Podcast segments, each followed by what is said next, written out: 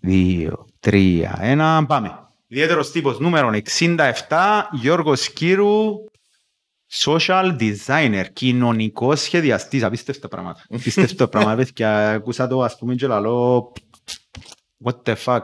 Ένιωσα κοινωνικά μ, αναίσθητος.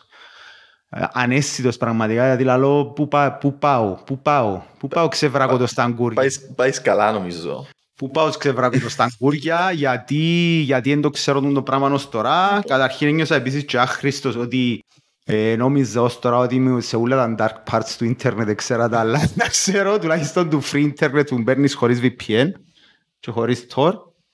Αν είδατε το προηγούμενο επεισόδιο, ήταν να ξέρετε για τα πράγματα μιλούμε. Αυτά, Γιώργο, χαίρετε, γεια σου. Ε, like and sc- subscribe. Α, να το πω. Ε, Όχι, να πω ένα shout-out σε όλους όσους μας ακούν, μας ακούν, τελεία, και μας σωρούν που τις ακουστικές πλατφόρ- πλατφόρμες. Ε, Ευχαριστώ, guys. Ε, Έρχεται μια έκπληξη. Έρχεται μια έκπληξη για να be aware. Be aware για όλους τους ε, listeners, για όλους τους ακροατές. Έρχεται μια μικρή έκπληξη ε, να- σε λίγες μέρες. Σε λίγες μέρες να, να το ποστάρω όπου με ακολουθείτε. Αυτά. Αυτά. Γιώργο Κύρου. Γεια σου. Πέ μου, πέ μου γιατί δεν το ξέρω το πράγμα. Λοιπόν, ο κοινωνικός σχεδιασμός είναι βασικά ε, σχεδιασμός που έχει να κάνει με τον, με τον κόσμο ε, σε θέματα κοινωνικά, κοινωνικοπολιτικά, ηθικά. Οκ. Ε, ο κοινωνικός σχεδιασμός έχει να κάνει παραπάνω με την, ε, με την κοινότητα μες στην οποία είσαι. Δηλαδή, αν θέλω εγώ, ε, είχαμε ένα, ένα παράδειγμα που διώ πολλά συχνά. Στο πανεπιστήμιο, στον τρίτο χρόνο που έκανα γραφιστικά, είμαι γραφίστας κανονικά, αλλά είχαμε το, την, το elective, Μμμ. το Και strand, επιλογή. την επιλογή του να πάμε να κάνουμε κοινωνικό σχεδιασμό. Μμμ. Και πήγαμε σε μια περιοχή της, της κοινότητας μας, το Kingston, ένα δήμο βασικά λίγο παρακάτω, το Tolworth, στο οποίο το σχολείο ε, και γενικά η περιοχή ήταν λίγο ξαπόλυτη, δηλαδή έντουσε Υποβαθμισμένη. υποβαθμισμένη. Και, ε, Λαλώ τα στα ελληνικά εγώ γιατί ο Γιώργος είναι παραπάνω αγγλομαθής και ξέρεις αγγλικές, τους αγγλικούς ορισμούς, οπότε το βοηθώ. ξαπόλυτο δεν είναι εγκλωμάτι. Αλλά εντάξει. Είναι τα κυπριακά, είναι δεν μπορώ εσύ, ε, τσάμε, το καταφύγιο του Γιούνου που δεν ξέρει ελληνικά. Ναι, λοιπόν. Το αγγλομαθή, να το πω Οκ, έτσι. εντάξει. Έγινε. Go. Ε, ε, ε, Επίες- ες, θα το- ε, Θα το πάρω προσωπικά δεν το κάνω. Επειδή στο Tolworth, Δεν πήγαμε στο Tolworth, στο οποίο ε, βασικά είχαν αρκετά λεφτά για να προωθήσουν τις τέχνες των πολιτισμών. Απλά επειδή σχίζει που μέσα από το, την περιοχή το A5, ένας από τους πιο μεγάλους αυτοκινητόδρομους του Λονδίνου. Και ε, είδαμε ότι έχουν πάρα πολύ κουλτούρα σαν περιοχή. Ο ένας, το έναν των group ε, επήγαινε και δούλεψε με την ομάδα, την ποδοσφαιρική ομάδα της περιοχής, τους ε, Corinthian Casuals, που είναι η πιο παλιά ομάδα στον κόσμο. Ω, Η πιο παλιά ποδοσφαιρική ομάδα στην Αγγλία βασικά. Και έχουν και- κατ' επέκταση άμα μιλούμε για Αγγλία και ποδόσφαιρο, εννοείται στον κόσμο. Ναι. Και ε, εμείς πήγαμε στο δημοτικό, το οποίο δημοτικό είχε μόνο μία περίοδο τέχνης την εβδομάδα Μμμ. στα, στα νεαρά, τα, παι- τα μωρά βασικά του, του δημοτικού. Καλά, και εμείς δεν είχαμε στο δημοτικό, νομίζω μόνο στο γυμνάσιο, είχαμε μια περίοδο τέχνης. Ε, δίδασκε η, η καθηγήτρια των μαθηματικών. Δηλαδή, δεν Οκ. είχα ούτε καν καθηγητή της τέχνης και είδαμε και εμείς τι έκαναν τα μωρά, η, τα δεκάχρονα βασικά, επειδή ε, βάλαμε πάρα πολύ focus πάνω στα δεκάχρονα, και είδαμε την ύλη των μαθηματικών που πρέπει να μάθουν. Και πρέπει να Οκ. μάθουν τα ισοσκελή τρίγωνα, τα παραλληλόγραμμα, τα πεντάγωνα, τα οχτάγωνα, τα οβάλ, τους ρόμβους, τους χαρταετούς, ξέρω εγώ, τούτα όλα τα πράγματα. Μαθαίναν τα, τα σχήματα Τα βασικά. σχήματα βασικά και ήταν η τάξη που έπρεπε να μάθει τα παραπάνω σχήματα. Σκεφτήκαμε, θα πιάσουμε τούν τα 60 δεκάχρονα που έχουμε μέσα στο σχολείο, θα τους κάνουμε ένα workshop στο οποίο δεν θα δημιουργήσουμε κάτι εμείς, θα τους δώσουμε απλά ένα σύστημα που κομμένα ε, χάρτινα σχήματα, Πολύγωνα. Πολύγωνα που πρέπει να μάθουν στο τέλος της χρονιάς, anyways. Και μπορεί η καθηγήτρια των μαθηματικών να λέει: Τι είναι τον τρίγωνο, Α, είναι το ισοσκελή. Τι είναι το τρίγωνο, είναι το, ορθο, είναι το ορθογώνιο τρίγωνο, ξέρω εγώ. Μμμ. Και κάναμε τους ολόκληρη ημέρα workshop και δημιουργήθηκε από τη δουλειά που ευκάλαμε ένα mural πάνω στα panels του γηπέδου του ποδοσφαίρου. Αντί να πάμε εμείς βασικά σαν φασίστες και να σου πούμε «Ε, να βάλετε λουλούθια, Μμμ. αφήσαμε τα μωρά να δημιουργήσουν με τούτα όλα τα, τα, τη χαρτομανία που τους έκαναμε, κολλάζ, τα οποία αντιπροσωπεύαν την καθημερινότητα τους, την κοινότητα τους, ε, τα χοπί τους, δηλαδή έκαναν έναν άνθρωπο, ένα, έναν, επειδή είχαν μόνο τετράγωνα το έναν τον group, είπαμε τους να κάνουμε μόνο με τετράγωνα, έκαναν μας έναν τετράγωνο άνθρωπο που πετούσε έναν τετράγωνο χαρταετό. Οκ.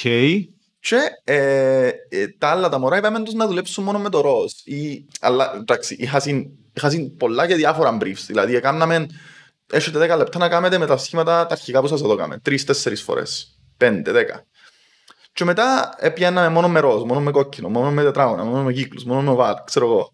Και δημιουργήθηκε βασικά έναν πολλά πολλά μεγάλο, μια πολλά μεγάλη συλλογή που εμ, που σχέδια τα οποία δημιουργηθήκαμε με τον, τον τρόπο με το κολλάζ, τα οποία δεν σχεδιάσαμε εμείς για να μπούμε στον τοίχο του δημοτικού, σχεδιάσαμε τα μωρά με το σύστημα που τους έδωσαμε εμείς. Άρα με τον τρόπο δεν πήγαμε εμείς να σχεδιάσουμε κάτι με τη γνώση που είχαμε εμείς της κοινότητας. Έδωσαμε το chance της κοινότητας να δημιουργήσει κάτι με τον τρόπο Για που τον θέλει να εαυτόν γίνει. της. Μμμ. Ναι.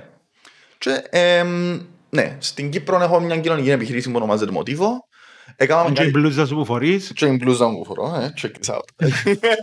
Ε, Αλλά ναι, εμ, I checked it out. ας πούμε, You did αλήθεια. check it out. Ε, thank you που... ε, πήρε- Μπήκαμε στη σελίδα και είδα το, ε, sorry που σε διακόπτω, αλλά ε, να κάνουμε την παρέθεση για το και να επανέλθουμε στο θέμα της, της σελίδας σου ε, για να καταλάβουμε λίγο παραπάνω κοινωνικό σχεδιασμό. Πρώτα να πω ότι είδα τις, τις ε, φανέλες, τις, τα, μπλου- τις μπλούζες και τα καπελάκια ε, καπελάκια δεν ξέρω το στα Ναι, στην ναι, κανονικά. bucket hats, ναι, ναι.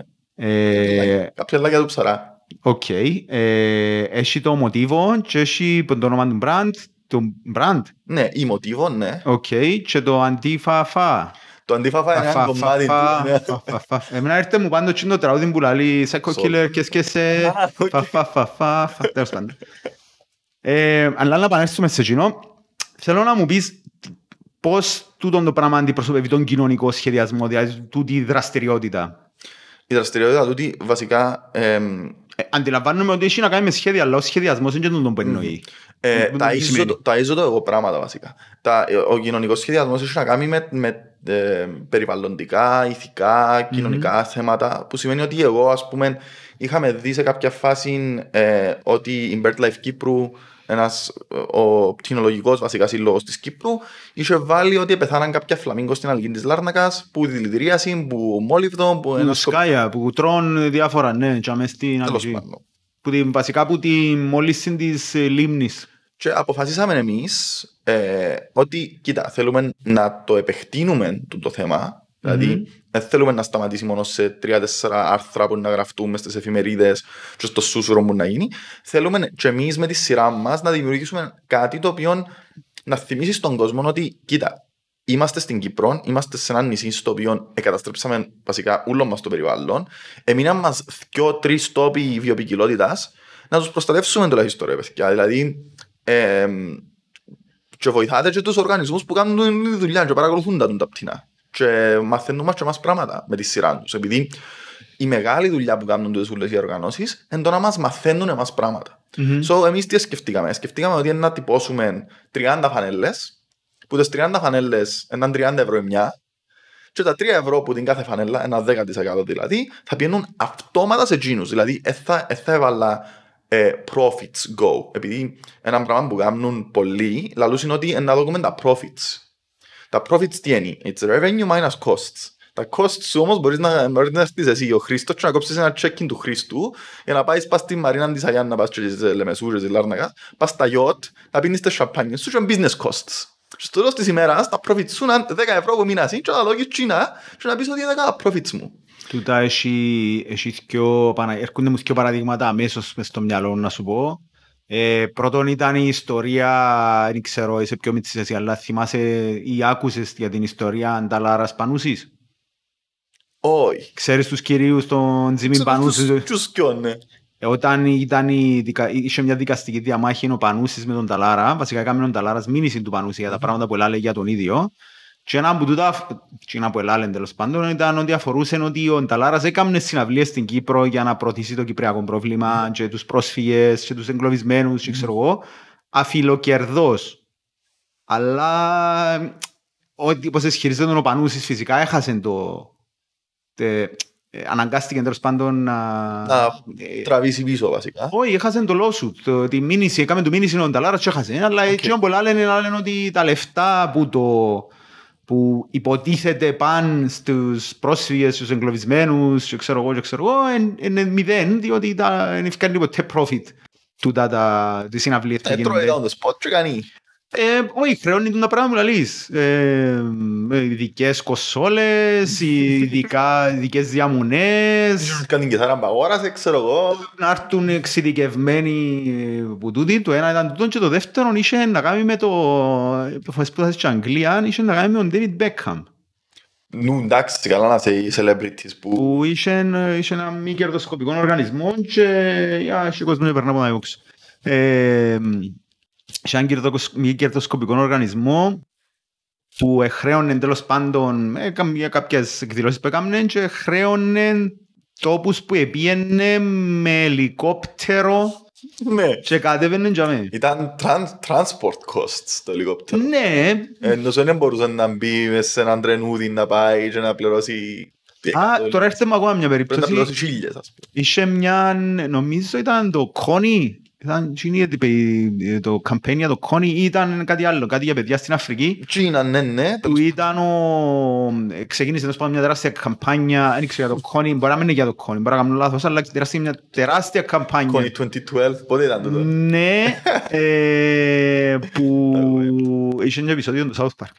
Και ε, τέλος πάντων έγινε, δραστηριοποιήθηκε πάρα πολλοί κόσμος για αυτό το πράγμα, μαζέψαν αρκετά λεφτά και μετά από την όλη την κουβέντα βρέθηκε ο CEO του NGO ε, ε, ε, συλλάβαντος σε μια πόλη της Αμερικής, νομίζω στο Seattle που ήταν να χορεύει τίτσιρος μες στη στράτα. Ναι, οκ. Ε, και ύστερα κάμα looking, επειδή άρκεψαν και θεωρούν ο κόσμος τι γίνεται με τούτα τα λεφτά που διούμε και έγινε πολλά public και τελικά φάνηκε ότι ούτε το 10% των λεφτών που πιάνναν πήγαινε στο... Ε, εν- Το πράγμα είναι η διαφάνεια. Ακριβώς. Η διαφάνεια, ε, ένα, ένα από τα πράγματα που προσπαθώ και εγώ να, να προωθώ στον χώρο της μόδας, στον οποίο τώρα μπαίνω σιγά σιγά, Μμμ. ε, και σαν ας πούμε μες στους αυτοεκτивιστικούς οργανισμούς που είμαι μες στην Fashion Revolution Κύπρου, ε, εντάξει να πω ότι ήρθα τα μέσα, ο εαυτός μου ήρθα σαν αντιπρόσωπος της Fashion Revolution, επειδή είναι να μιλήσουμε για τα fast fashion και θέλω να τα Οκ. πούμε το όνομα τους τα πράγματα. Οκ. Δεν είμαι αντιπρόσωπος της Fashion Revolution αυτή τη στιγμή. Επειδή Δεν μες στα- εκπροσωπώ. μέσα Ό,τι στα- δείτε σε αυτό το μέσα podcast. στα μανιφέστο μας του παγκόσμιου οργανισμού, παγκόσμιο κίνημα σε 80 κάτι χώρες, ξέρω Μμμ. εγώ, ξεκίνησε το 2013. Ε, λαλούν μας ότι μες στα social media μας βασικά δεν μπορούμε να λαλούμε ότι ο τάδε και ο τάδε ε, δεν πληρώνουν τους εργάτες τους. Θα πούμε ότι some fast fashion companies that we are aware of, βασικά κάποιες εταιρείες οι οποίες ξέρουμε εμείς ότι δεν πληρώνουν, πρέπει να πληρώσουν. Οκ. Που σημαίνει ότι πάει και λίγο, πάει και λίγο πίσω πίσω. Και γι' αυτό δημιουργούνται και αυτόνομα groups που τους ζούλους τους οργανωτές, τα οποία απλά ράφκουν όποιον εύρουσι με όνομα. Βάσει το IKEA πρέπει να πληρώσει κάποιους εργάτες τους πρόσφατα. Και το, η Nike είχαν ένα μεγάλο σκάνδαλο πρόσφατα. Πρόσφατα δεν πάντα που είχε η Nike. Ε, Δεν σταμάτησε ποτέ να έχει Nike. Γλιτώνει. Νομίζω που τα 80's και μετά δεν σταμάτησε να... Transparency βασικά σε οποιοδήποτε industry να τσεκάρεις δεν υπάρχει ειδικά, ειδικά στο, στη βιομηχανία της μόδας. Είναι πάρα μα πάρα πολλά δύσκολο να είσαι διαφανής στη βιομηχανία της μόδας επειδή υπάρχουν τόσες τό- τόσε- τόσοι μεσάζοντες και τόσοι middlemen Μμμ. που δεν μπορείς να κοντρολάρεις που φτιάχνουν τα προϊόντα, ποιος σου έκαμε τα πράγματα, σε τις συνθήκες σου τα κάμαν, τι υλικά χρησιμοποιηθήκαν, πώς επαυτήκαν, αν υπήρχαν τοξικά απόβλητα, αν υπήρχαν. Τούτα όλα τα πράγματα. Εγώ φαντάζομαι και καταλαβαίνω ε, ότι γενικότερα η βιομηχανία της μόδας Μμμ. ή του, ε, έχει πάρα πολλά logistics. Πάρα πολλά logistics, τα οποία, εν, εν, άμα λέω logistics εννοώ όλες τις διαδικασίες που περιλαμβάνονται που μπορεί να είναι απλό το σχεδιασμό, αλλά που το σχεδιασμό, που το χαρτί του σχεδιαστή, που να σχεδιάσει πάνω, ώστε του να έρθω εγώ να φορέσω τη φανέλα ε, με το σχέδιο ή ένα ρούχο, τέλος πάντων με το, το, το, που έκαμε ο σχεδιαστής, έχει εξαιρετικά πολλές διαδικασίες που πρέπει να γίνουν ενδιάμεσα που το, το ρούχο να κατασκευαστεί, να ραφτεί, η στάμπα, το σχέδιο, το χρώμα. Αλλά πώς πάμε, που, εσύ, εσύ πώς πάεις που τον κοινωνικό σχεδιασμό, graphic design, φτάνει στη μόδα; Λοιπόν, Ποια είναι η σύνδεση; είμαι, είμαι γραφίστας. Ε, ε, ήθελα να ξεκινήσω πάντα, όλη μου τη ζωή είχα μια μανία μες τις φανέλες, με τα prints. Οκ. Ήθελα που τα 13 μου να ξεκινήσω ένα project που ήταν να τυπώνω φανέλες. Μμμ. Βασικά η μοτίβο είναι ένα t-shirt brand, ας να το, αν το σκεφτούμε με... Σε μέσες άκρες βασικά είναι ένα t-shirt brand, το οποίο είναι μη παραδοσιακό brand Μμμ. ε, ρουχισμού. Επειδή προωθούμε και την επανάχρηση, προωθούμε την επιδιόρθωση, προωθούμε το second hand, ε, το upcycling, δηλαδή την ε, τροποποίηση και την επαναχρησιμοποίηση των υλικών που χρησιμοποιούμε. Είδες, είπες τα στα ελληνικά ρε, ας πούμε σκεφτούμε μόνο στα αγγλικά εγώ. Ναι, reduce, reuse, ε, Ναι. recycle. Εμάθαν μας βασικά, εμάθαν μας εμάς σαν καταναλωτές και τούτο είναι και φταίξιμο των designers πρώτα απ' όλα. Μμμ. Ε, επειδή δεχούμαστε τούτα όλα τα πράγματα χωρίς να κάνουμε και εμείς ένα background check. Ε, πρώτα απ' όλα τα λεφτά υπάρχουν στις μεγάλες τις εταιρείες οι οποίες δεν έχουν μηδέν τσίπαν πάνω τους. Ηθική, Οκ. τίποτε. Η Coca-Cola, ας πούμε, που τώρα πρόσφατα, ας πούμε, ήρθε και είπε μας στην Κύπρο πριν δύο χρονιά ότι πήγαν και κάνουν καθαρισμούς ε, παραλίων. Έτσι, χέι ρε, είσαι ο πιο μεγάλος παραγωγός πλαστικού. Επίσης και κάνεις μου δυο, δυο, να σου φιλήσω από σκιά σου ρε. Έκανες μου δυο καθαρισμούς παραλίων, μπράβο σου. Sorry. Ε, Ε, Εν το ίδιο πράγμα, εν το ίδιο πράγμα και με τις ε, εταιρείες ρούχων. Δηλαδή, βλέπουμε την H&M, ας πούμε, που είναι, ένας, είναι ένα μεγαθύριο fast fashion, ένα μεγαθύριο της γρηγορής μόδας, που πάνε και κάνουν τώρα, μέσα σε μια γωνιά του καταστήματος, sustainable και βιολογικά, οργανικά, ξέρω εγώ, ρούχα. Και λαλούς σου, ε, μα κάνουμε ε, ανακύκλωση και βάλουν σου και έναν κάτω και μέσα που βάλεις τα ρούχα σου που δεν τα θέλεις τα ότι κάνουν ανακύκλωση. Και λαλούς σου, μα ανακυκλώνουμε μα π- πώς ανακυκλώνεις έρχονται σου μέσα υλικά τα οποία είναι πολυεστέρας. Έρχονται σου μέσα υλικά τα οποία είναι μειχτά πολυεστέρας με κότον έρχονται σου μέσα υλικά τα οποία είναι κότον σκέτα και δεν είναι κάνεις έναν ούτε καν 0,5% ανακύκλωση κοινών υλικών που σου φέρνω εγώ. Τα υπόλοιπα πετάσεις τα και ξέρουμε το, το πράγμα, είναι αποδεδειγμένο. Καταλήγουν τα πράγματα στο καταμάντο της Γκάνας, καταλήγουν τα πράγματα σε όλες τις υπόλοιπες ε, λάθος όρος, τριτοκοσμικές χώρες όμως, ανεπτυσσόμενες χώρες του κόσμου και καταλήγουν μέσα σε χωματερές να μην μπορούν να διασπαστούν επειδή είναι πλαστικά μμμ. και μηνίσκουν τζαμέ για, για χρόνια. Πεθανίσκουν ε, οι βιότοποι τους τζαμέ καταστρέφονται λόγω του ότι δεν υπάρχει εν, εναλλαγή του χώματος. Δηλαδή δεν μπορεί να φυτρώσει κάτι μέσα σε εκείνους τους, ε, τους χώρους τους οποίους πετάσουμε εμείς τα πράγματα μας. Εμείς σαν παγκόσμιος βορράς ε, επειδή έτσι το χωρίζουμε στο χώρο της μόδας, ο παγκόσμιος βορράς και ο παγκόσμιος νότος, ο παγκόσμιος βορράς, δηλαδή οι, οι χώρες της Δύσης, η Αμερική, ο Καναδάς και η Ευρώπη, ε, σαν ε, οι κύριοι καταναλωτές του fast fashion και οι κύριοι καταναλωτές τούτων ούλων των luxury items που μας πουλούν, που μας λαλούν ότι μας πουλούν, ή του υπερκαταναλωτισμού που γίνεται λόγω, λόγω του ότι θέλουμε να έχουμε πάντα το πιο καινούργιο πράγμα μες στα μάρκα μας Μμμ. και καταλήγουμε να έχουμε πράγματα μες στα μάρκα μας που δεν τα χωρίσαμε ποτέ.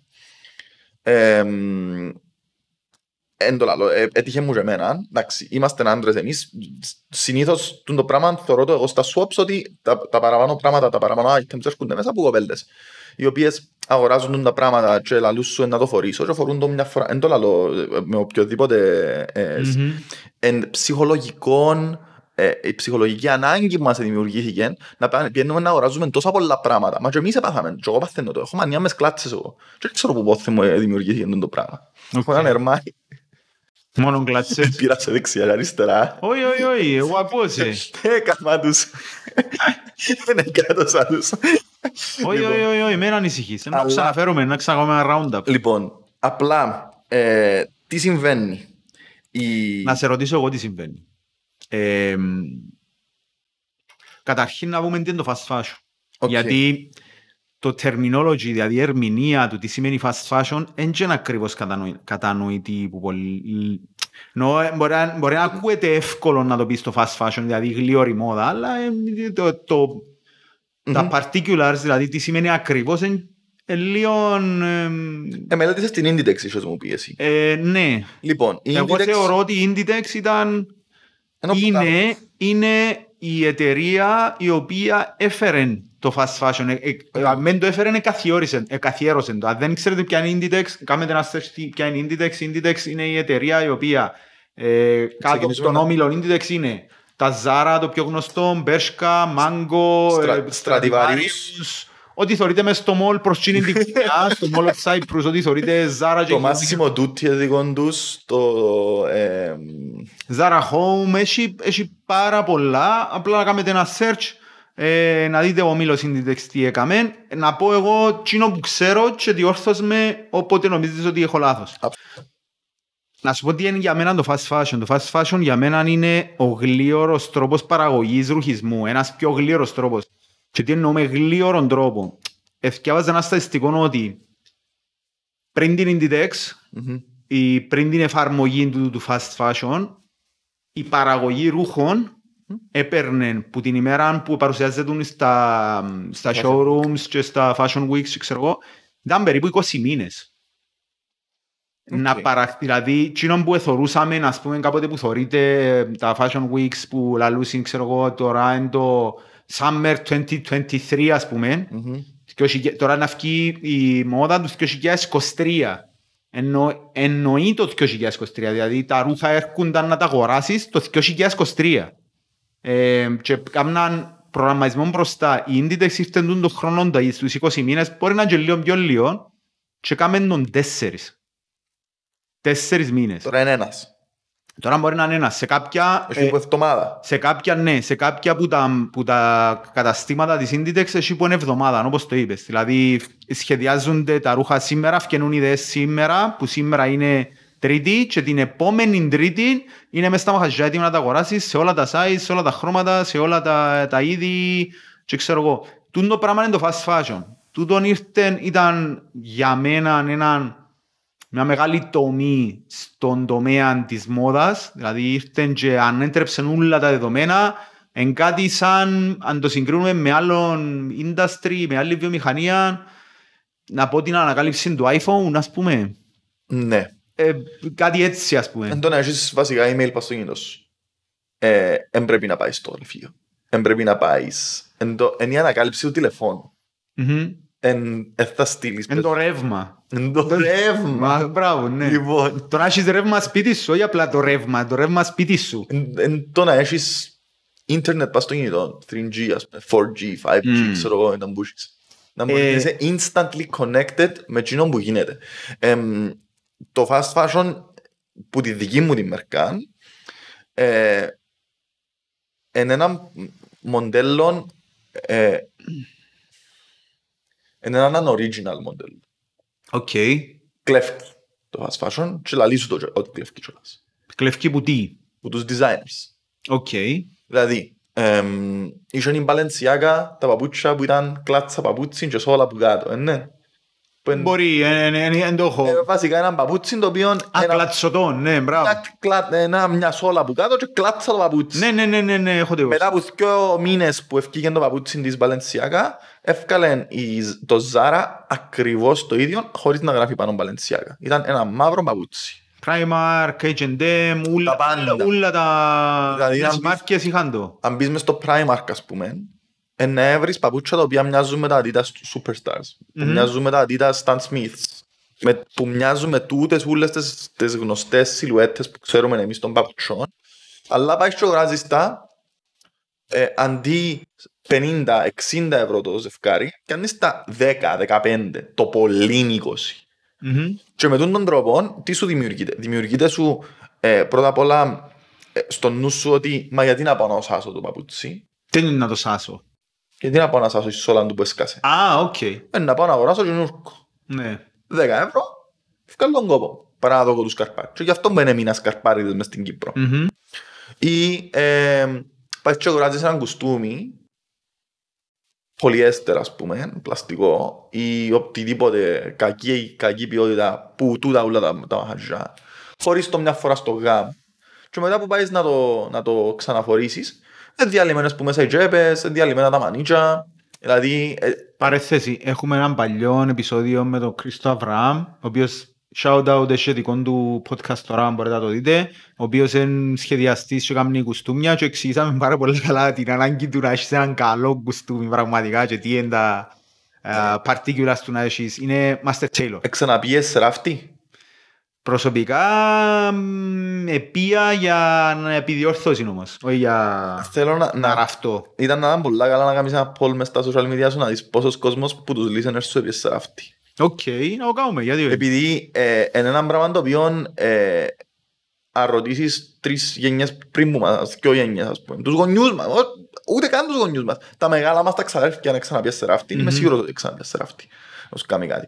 Και εντάξει, συνήθως η, η κουβέντα είναι το ότι να επειδή να μου σάσει το, το κουστούμι μου του γάμου μου ο ράφτης, αλλά ας πούμε εμένα ο παπάς μου έχει κουστούμια τα οποία έκαναν τούτα οι ράφτες ήταν ας πούμε επί Αγγλία πόσα χρόνια να σπουδάσει Μμμ. και είχε που του το κάμαν tailor made το κουστούμι του. Και τώρα εγώ ε, σιγά σιγά επειδή μεγαλώνεις sizes ο παπάς μου ε, να πιάσω ένα κουστούμι, ε, να πάω να κάνω tailor made πάνω μου.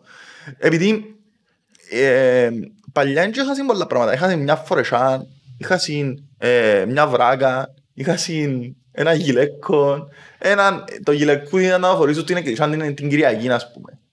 Μμμ. Ε, και ε, εθιαβένα, δηλαδή πιάνναν τα ρεσάζαντα. Δηλαδή ε, έχαλα λίγο η σόλα, ο παππούς μου τα σκαρπάριζε εμένα στο χορκό μου. Ε, Χάλαν η σόλα, έσκαζε- έσκαζε η σόλα, αλλά στη σόλα. Ε, δεν το πέτασες στο παπούτσι. Πόσα παπούτσια έχουμε μες στα μάρκα μας που μας εμείναν επειδή έχουν μια συναισθηματική αξία για μας; Εγώ έχω, έχω τα Converse μας που είναι τα παλιά ή οποιαδήποτε παπούτσια που εφόρουν που μουν. Αλλά δεν τα πήρα να τα σάσω ακόμα. Ή δεν τα πήρα, δεν σκεφτήκα ότι α, μπορώ να βγάλω η σόλα μου βάσει σε τούτα να τα βάλω στα άλλα. Επειδή το να κάνεις τον όλο τον κόπο, ε, χαλάλι, πάω, πάω μια, χα- μια χαρά στο, στο οποιοδήποτε κατάστημα fast fashion και αγοράζω κάτι καινούργιο. Και μάθαν μας τον τρόπο ε, σκέψης, τον καταναλωτισμό. Μμμ. Τώρα, να γυρίσεις να μου πεις, λαλείς μου τα τούτα όλα τα λάθη που κάνουμε, τους τρόπους με τους οποίους ε, είμαστε... Ναι, εγώ ξέρω τα σωστά, να σου πω, επειδή ε, εγώ πρόλαβα και τη φάση πριν του όλο το πράγμα. Δηλαδή, όταν ήρθαν οι, τούτες οι εταιρείες στην Κύπρο, ήμουν εφηβός, ήμουν 20 χρονών, ας πούμε. Οκ. Δεν ξέρω αν ήμουν κά- κάπου για με, κάπου για με γύρω ήμουν. Δεν ξέρω εσύ αν το προλαβες, αλλά ε, Ήταν πόσες επιχειρήσεις είδες να κλείουν κάτω πόλη. Πόσες ε, επιχειρήσεις εννοείς με ρούχα πάρα πολλές. Ας πούμε, τόσο είναι η κατάσταση πριν, αν δεν το κλείσαν ξέρεις. πρώτα απ' όλα εργοστάσια εμένα κατά τη διάρκεια της Ναι, ζωής μου. ναι, ναι, ναι. Εντάξει, εγώ είμαι 27, κλείω 28 σε μισό μήνα. Εντάξει, αλλά θυμούμαι που είχαν κλείσει εργοστάσια Μμμ. στις βιομηχανικές περιοχές των Λατσών, του Στροβόλου, δεξιά-αριστερά και πιέναμε εμείς και επειδή κλείαν και πουλούσαν τα dead stock τα πράγματα ε, συνάμε, ας πούμε ο παπάς μου φορεί ξημάσχαλες φανέλες, πες. Ε, πιάνναμε, ας πούμε, 10 ξημάσχαλες φανέλες. Και έχουμε τόσο τώρα, αλλά ήταν και λυπητερό να θωρείς τη βιομηχανία της Κύπρου να καταστρέφεται επειδή έρχεται ένα ανταγωνισμός που το εξωτερικό. Και ο ανταγωνισμός ο οποίος είναι και περιβαλλον- περιβαλλοντικά ε, πολλά πιο, ε, ε, ε, είναι πιο επιβαρυντικές οι δράσεις τους. Μμμ. Όχι μόνο περιβαλλοντικά, αλλά και κοινωνικο-πολιτικά. Δηλαδή, ο, εμείς τώρα επιβαρύνουμε το, την εργατιά στην Ινδία, στον Μπαγκλαντές, στην Ταϊουάν, ξέρω εγώ πότε από εκεί. Και υπάρχει μοντέρνα σκλαβιά, δηλαδή μπορεί εγώ να, σου- να χρωστώ, να σου χρωστώ εσένα λεφτά, Μμμ. να είσαι, ξέρω εγώ, το γλύφος, και έχω τρεις κόρες. Λαλείς μου εσύ, ε, ξέρω ότι τον έχω έναν ανήψη που έχει έναν εργοστάσιο που κάνουν ρούχα για το H&M, θα στέλνεις, την, θα στέλνεις εσύ την κόρη σου Γιώργο και να πιάνω εγώ μισθόν της. Σου πω μου ξεχρεώσεις. Και τούτο πράγμα υπάρχει αυτή τη στιγμή έτσι όπως μιλούμε σε τούτες όλες τις χώρες. Επειδή ο κόσμος όχι μόνο δεν έχει να φάει, δουλεύουν σε κακές συνθήκες και εμείς ερχόμαστε και ζητούμε από τούτες τις εταιρείες να μας βγάλουν, αντί να μας βγάλουν ένα, δυο seasons το χρόνο, να μας βγάλουν 20, 40, 50, να μπαίνουμε κάθε φορά μες στο Zara και μες στο H&M και να μυριζόμαστε τα γενούρκα τα πράγματα που μπήκαν μέσα. Και είναι το ίδιο πράγμα που κάνει η McDonald's και τούτες όλες οι εταιρείες που σου βγάλουν combo meal τώρα τελευταία τα γενούρκα τα πράγματα. Ε, τα γενούρκα τα μπέργκερ του Σάκη Ρουβά. Τα γενούρκα τα πράγματα. Οκ, δεν Ναι. το υπόψη μου, δεν είμαι Ναι, πολλά... το, το γενούρκο. και Μπαίνεις μέσα στο χώρο τους και θέλεις να πάεις να δοκιμάσεις το καινούργιο πράγμα που βγάλας. Μμμ. Ή, ε, και έχουν σε εθισμένο, μυρίζεις τις πατάτες, μυρίζεις τα... Και είναι το ίδιο πράγμα, ε, ε, είναι εθισμός. Ε, είναι όπως τα ναρκωτικά βασικά ο τρόπος με τον οποίο δουλεύουν. Δεν τα τούτα τα καινούργια τα πράγματα, θα μένουν στα social media, και βάλουν και influencers να αφορούν. Βάλουν και την, το- τις πιο όμορφες κοπέλες του Instagram εντός εισαγωγικών, ας το, ας το πούμε. Τις πιο influencing. Τις πιο influencer, ναι. Ε. να τα φορούσουν κιόλας και πληρώνονται και που πάνω. Και ε, είχαμε μια πολλά ωραία συζήτηση εχθές actually με, με τη φίλη μου η Μαριάννα η οποία είναι η social media μας του Fashion Revolution shout out. Ε, να χρησιμοποιήσω πλατφόρμα σου να κάνω shout outs τώρα. Κάμε καλό, γιατί όχι; γιατί όχι, απλά θέλω να τα λύσεις καθαρά και κοντά στο μικρόφωνο. Για να ακούνται καλά. Λοιπόν. Ε, Φυσικά εγώ να βάλω links που κάτω. Βάλε Έχει- links. Να το βάλουμε Κάνουμε στην πολλά ωραία δουλειά θεωρώ σαν Fashion Revolution Κύπρου και εγώ προσωπικά με τα πράγματα που κάνω ε, προσπαθώ να κάνω ό,τι μπορώ ε, σε θέμα ε, ενημέρωσης και σε θέμα νοοτροπίας. Μμμ. Δηλαδή ε, στην ανταλλαγή ρουχισμού ας πούμε ένα πράγμα. Sorry, να τελειώσω την κουβέντα που λαλούμε με η Μαριάννα. Η κουβέντα που λαλούμε με η Μαριάννα είναι το ότι είχε γίνει ένα σκάνδαλο με το Missguided Μμμ. και μετά από δύο μήνες ήρθε στην Κύπρο. Οκ. Και ξέρουμε κόσμο ο οποίος «Α, τι απάνθρωπο το misguided και ο κόσμος του στο Leicester που δουλεύουν και βάλα post, έβαλα post, έβαλα post και μόλις ήρθε το misguided στην Κύπρο ε, οι βρέντες επειδή είναι influencers και είναι influential και έπιαντες και πληρώσαν Και χορηγίες. και πιάνε χορηγίες και φορούσαν τα ροκούθια τους το οποίο είναι Welcome άθλια to the corporate world. αλλά, αλλά εν, εν το ότι εμάθαν μας και εμάς σαν καταναλωτές να είμαστε υποκριτές. Δηλαδή να ξεχάνουμε τούτα όλα τα πράγματα που κάνουν και να πιένουμε πάλι να, επειδή βγάλουν πάλι χρωματιστά, ωραία, ξέρω εγώ, ξέκολα προϊόντα για να πιένουμε να αγοράζουμε εμείς να δειχνούμαστε. Αλλά ε, in the meantime κάνουν τούτες όλες τις ανοίγουν τόσες φάλιες και κάνουν τόσες, τόσες παρανομίες και τόσα ε, κακουργήματα σε θέμα ε, ανθρωπινών δικαιωμάτων. Επειδή είναι ανθρώπινα δικαιώματα που καταπατούνται. Μμμ. Ε, μ, Σε ποιον επίπεδο εννοείς τα ανθρώπινα δικαιώματα; τι εννοείς, η μοντέρνα σκλαβιά είναι, είναι μες, μες στα, μες στα ανθρωπίνα δικαιώματα δικαιούσε την ελευθερία σου σαν άνθρωπος. Στα ανθρωπίνα δικαιώματα των Ηνωμένων Εθνών Και δικαιούσε- πώς καταπατούν, sorry που σε διακόπτα, αλλά πώς καταπατούν τις εταιρείες τα ανθρώπινα δικαιώματα; δικαιούσε να δουλεύεις σε έναν, σε έναν ε, καλό περιβάλλον. Που να πω. Μμμ. Ένα από τα ανθρωπίνα δικαιώματα τα οποία έχεις μέσα στα Ηνωμένα Έθνη να σου τα ευρώ. Ε, Όχι, δεν είναι και μου το έβρις, απλά λέω... ε, απλά ας πούμε ε, ο λόγος που ξεκίνησε το παγκόσμιο κίνημα για την ηθική μόδα Μμμ. της Fashion Revolution ήταν λόγω του ότι εκατέρρευσε το Rana Plaza. Το Rana Plaza ήταν ένας, έναν αν θυμούμαι πόσους ορόφους ήταν. Ήταν πολλούς ορόφους. Ένα κτίριο με πολλούς ορόφους Οκ. και πέθαναν 1200 και γυναικόπαιδα. Γυναικόπαιδα όμως, είχε και μωρά μέσα. Δηλαδή Μμμ. είχε, Τι ήταν που ήταν το κτίριο. ε, ήταν ένα εργοστάσιο ρούχων για fast fashion companies. Οκ. Και είχε μέσα πολλές και διάφορες fast fashion companies. Απλά ξέρω εγώ με τούτοι εκάμνασιν ένα συγκεκριμένο είδος ρουχισμού, γυναικεία, και εκάμνασιν, έβαλαν τα labels πάνω για τις συγκεκριμένες εταιρείες τα οποία έπρεπε να γίνουν shipped, μετά από τελειώναν τη δουλειά τους. Δηλαδή, ξέρω εγώ κάνεις μια φανέλα και βάλεις πάνω Zara. Κάνεις- Και στο πάνω το Zara, Ναι. ναι. Και φεύγουν.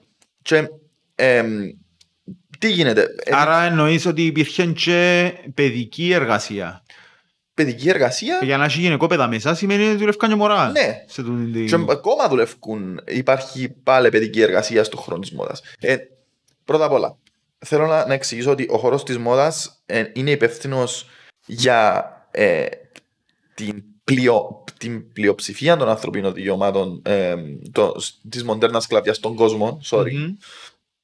ε, εν πολλά πολλά ψηλά, εν πάνω από 50%. Πρέπει να θυμίσω τα στατιστικά μου. Ξέρω τα στατιστικά για το περιβάλλον όμως. 4% όλων των, ε, των ε, αερίων του θερμοκηπίου, το CO2 και Τις θε- μολύσεις που γίνεται του αέρα. greenhouse gases, Μμμ. 4% παγκοσμίως έρχονται από χώρο της μόδας. Οκ. Ε,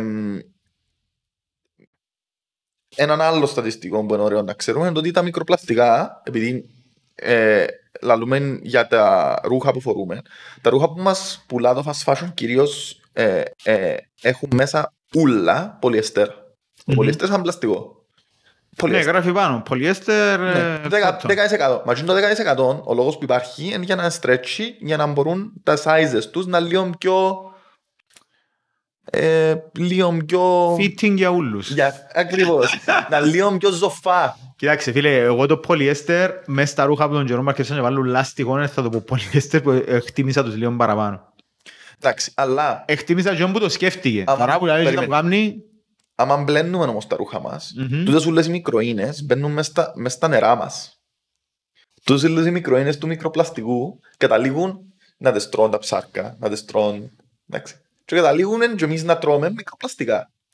Και ε, Ένας λόγος που πα- απαγορευτήκαν ε, τα μικροπλαστικά μες στα σαπούνια, δεν κάνω λάθος. ναι, Ε, που είχαν εκείνες τα τις... exfoliation. Μπράβο, ναι. Και γι' αυτό Να τώρα υπάρχουν ας πούμε, απαγορευτικά τα, μες τα κομμάτια. οργανικά που έχουν μέσα ελιά, ας πούμε, κάνουν τις κοκκόνες της ελιάς και τρίφουν τις για να γίνουν και τα πράγματα για να είναι Α, exfoliation. οκ. Ναι, ναι, ναι, κατάλαβα. Για να έχεις μέσα πάλι κουτρούθια, αλλά να είναι οργανικά, τουλάχιστον να, να, αποσυ, να αποσυντήθενται μες, στην- μες στο περιβάλλον. Μμμ. Τρώμε κάθε χρόνο, μέσα στο σύστημα μας, εμάς κάθε χρόνο, περνά από μες στο σύστημα μας μια κάρτα της τράπεζας, πλαστικό. OK. OK. Οι πίσσες έχουν μέσα πλαστικά. Ευτυχώς που δεν τρω πίσσες. Όσοι είμαι- όσοι ήσασταν haters τόσον καιρόν και άλλωσαν μισό τις πίσσες, τώρα ξέρω γιατί. Ε, Εντάξει, ε, το ότι επιβαρύνει το περιβάλλον, μμμ. το fast fashion όμως, εν, εν και μόνο το fast fashion που επιβαρύνει το περιβάλλον. όχι. Ε, πώς ένα brand όπως εδώ και στο παράδειγμα του H&M αλλά και του προσπαθεί να κάνεις εσύ που το δικό σου μοτίβο Ναι. γίνονται ε, κα, καταρχήν δυσκολεύομαι να καταλάβω το λέξη sustainable ένα brand μπορώ να το καταλάβω Ε, όχι. Ενώ πως, δεν- έναν περίπου ενώ αλλά να μου το πως- εξηγείς εσύ ενώ πως τη ρίγανη πας στα φαγιά τα, με- τα μεσογειακά. Βάλουμε την όπου έβρουμε τη λέξη. Οκ. Είναι, χρησιμοποιούμε την όποτε θυμηθούμε και με όποιον τρόπο θυμηθούμε.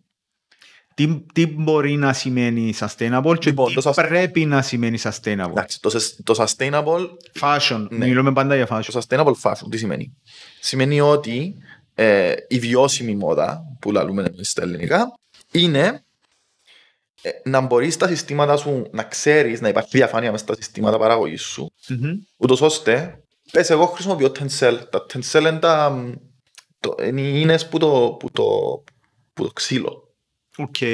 ή χρησιμοποιώ cotton. Το cotton μου πες ε, σαν οργανικό cotton είναι εκεί πάνω πρώτα απ' όλα είναι ψεκασμένο το οργανικό το cotton. Εμένα ας πούμε τώρα η φανέλα που φορώ είναι οργανικό cotton. Τι σημαίνει ψεκασμένο, πώς ψεκασμένο. Ψεκασμένο με... Ε, με Κάμε, κάμε, νιώθω λίγο άσχημα η φανέλα που φορά τώρα, δεν ξέρω αν είναι ψεκασμένος. ναι, περίμενα να δεις. το οργανικό όμως είναι ένα κομμάτι το οποίο δεν θεωρείται sustainable. Θεωρείται καλύτερο προς τις περιβαλλοντικές... Ε, Οκ. Λοιπόν, sustainable. Τι σημαίνει Σε εκείνα που είναι αρχή. Α Παναγία μου, Παναγία μου τώρα. Εκάικα, εκάικα. Μάλλον σου δύσκολα. Λοιπόν, το sustainable, το βιώσιμο. Πρώτα απ' όλα πρέπει τα συστήματα σου να είναι κυκλικά. Η κυκλική μόδα, και το, το κυκλικό, ε, δηλαδή η ανακύκλωση, η επανάχρηση. Ε, τα οργανικά είναι πάντα καλύτερα από τα, από τα χημικά. Πάντα. Μμμ. Επειδή δεν καταλήγουν να καταστρέφουν το περιβάλλον. Εντάξει. Άρα προτιμούμε τα, είναι προτιμότερο να χρησιμοποιείς κάτι που δεν είναι.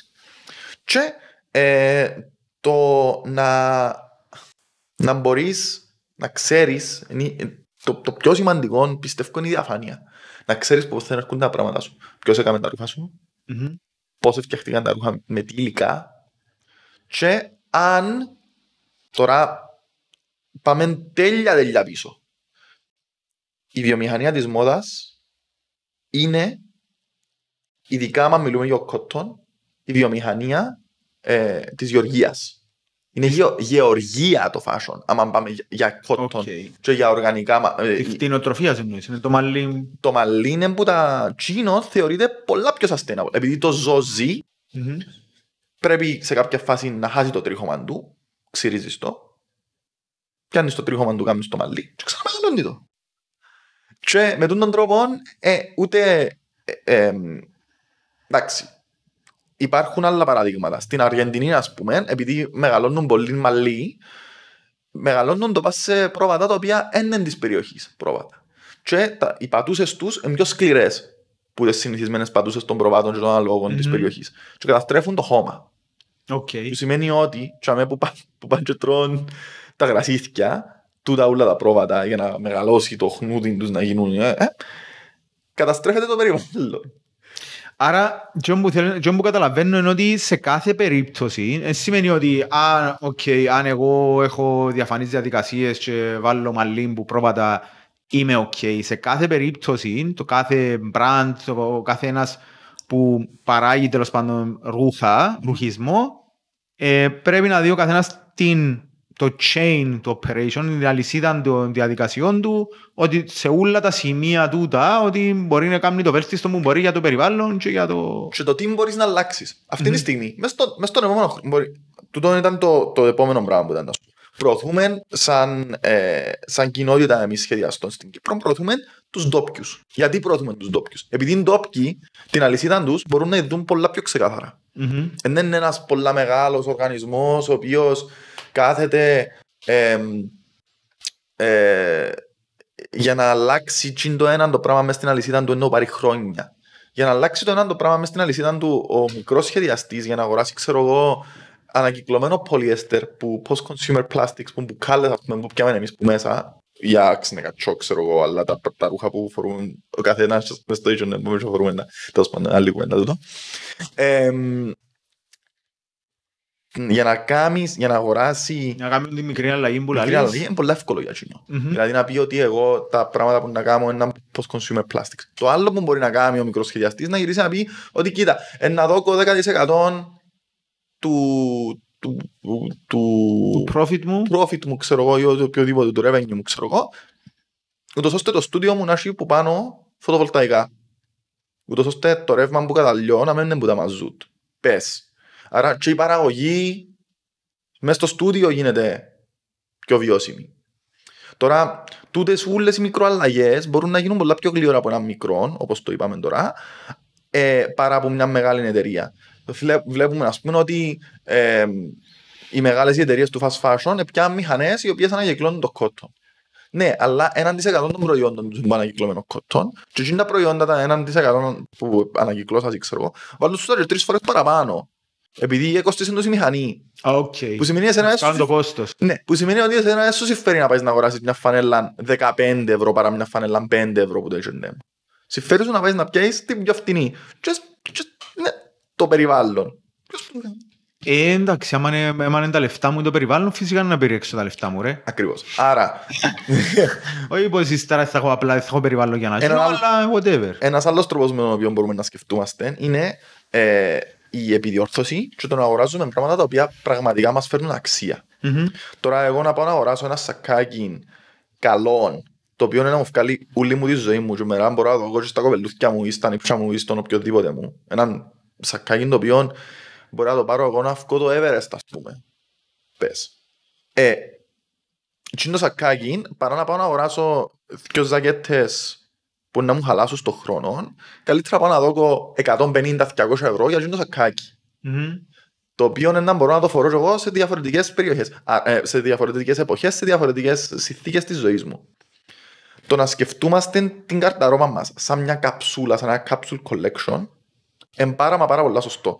Ένα από τα πράγματα τα οποία προσπαθούμε να διδάξουμε τον κόσμο είναι κάθε φορά που να πάεις να αγοράσεις κάτι, κάποιον προϊόν, να το σκέφτεσαι σε πέντε διαφορετικές ε, Περιπτώσεις μπορεί να το περιπτώσεις φορέσεις. που μπορεί να φορεθεί ή σε πέντε διαφορετικά σετάκια. Δηλαδή, πες εγώ να πάω να αγοράσω μια μαύρη φανέλα. Τη μαύρη φανέλα φορ- μπορεί να τη φου- φορήσω μέσα από έναν blazer. Μπορεί να τη φορήσω στη δουλειά με ένα short. Μπορεί να τη φορήσω σε μια κηδεία. Οπ, στη δουλειά- ε, Εμένα με ενοχλήσε η κηδεία, εμένα ενοχλήσε με το στη δουλειά με ένα short. Ε, στη δουλειά με δεν φορώ short. Πώς- Φορώ μακριά. Πώς έγινε της μόδας, αν έγινε της μόδας το short φίλε, εγώ... Όχι, έμα- έμα αφήνω στο- Εγώ χαίρομαι 100%. Αν Όχι, έγινε έμα της αφήνουν πέντε περίπου. τη δουλειά να κάνω απλά. Ένα, ένα το λευκό. Που είναι το Ότι λευκό μόνος το- μου. τούτο το πράγμα που γίνεται με τις 40 βαθμούς και να φορούμε μακριά παντελόνια Ε, μεγάλο. ναι, Αλλά ας πούμε, εγώ δεν πήγα να αγοράσω καινούργια παντελόνια τώρα που πάω και το λευκό μες σε γραφείο. Έχω τρία παντελόνια μακριά, τα οποία έχω τα από τις σπουδές μου. Εντάξει. Οκ. Το ένα είναι τρύπησαν και λίον και έσασα το. Μμμ. Εντάξει. Πας στο κολλήν, ας πούμε, που πίσω. Έσασα το. Έπια το. Έπια ρε φίλε, κάθομαι να θόρουν την ταινία μου και ράφκα. Και έμαθα να ράφκω κιόλας. Τώρα πιένω, μα, μα, μαθαίνω, κάνω μαθήματα ραπτικής σε μια φίλη μου στη Γεωργιανή Μοδίτη για να μάθω να ράφκω. Επειδή δεν ξέρω, έχασαμε την τέχνη, χάθηκε την τέχνη μου. Στα... Αλλά έχω τρία παντελόνια. Φορώ τα, ένα μαύρο, ένα γκρίζο, ένα καφέ. Ήβρα και πρόσφατα έναν άλλον τζιν, το οποίο είπα άντε να το φορώ και τούτο.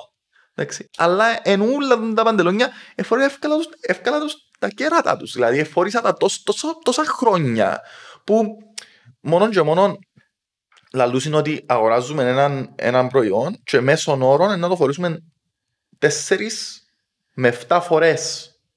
Οκ. Μέσος όρος. Που σημαίνει ότι έχει προϊόντα τα οποία φορείς τα 100 και έχει προϊόντα τα οποία φορείς τα 0 κάποιες φορές. Εν τούτο που θεωρώ με τις ανταλλαγές ρουχισμού. Στην ανταλλαγές ρουχισμού εγώ, σαν κομμάτι του brand, σαν κομμάτι της, της, του ήθους μου. Ε, και φέρνεις μέσα ρούχα, δίω σου φίσες, καλή ώρα, και με τις φίσες πιάνεις ρούχα. Βάρτες μες στην κάμερα να ζουν. Ε, τη φίσα. Τούτη η φίσα είναι τεσσάρα η φίσα. Έχω και Οκ. φίσες πιο φτηνές. Οκ. Δηλαδή μπορεί να- να μου φέρεις έναν, έναν ωραίο σακάκι να σου δω τεσσάρα μαύρη. Είναι η πιο δυνατή φίσα μου μπορείς να πιάσεις για το προϊόν. Ε, εν, έχει τέσσερις τρύπες πάνω γι' αυτό με είναι τεσσάρα.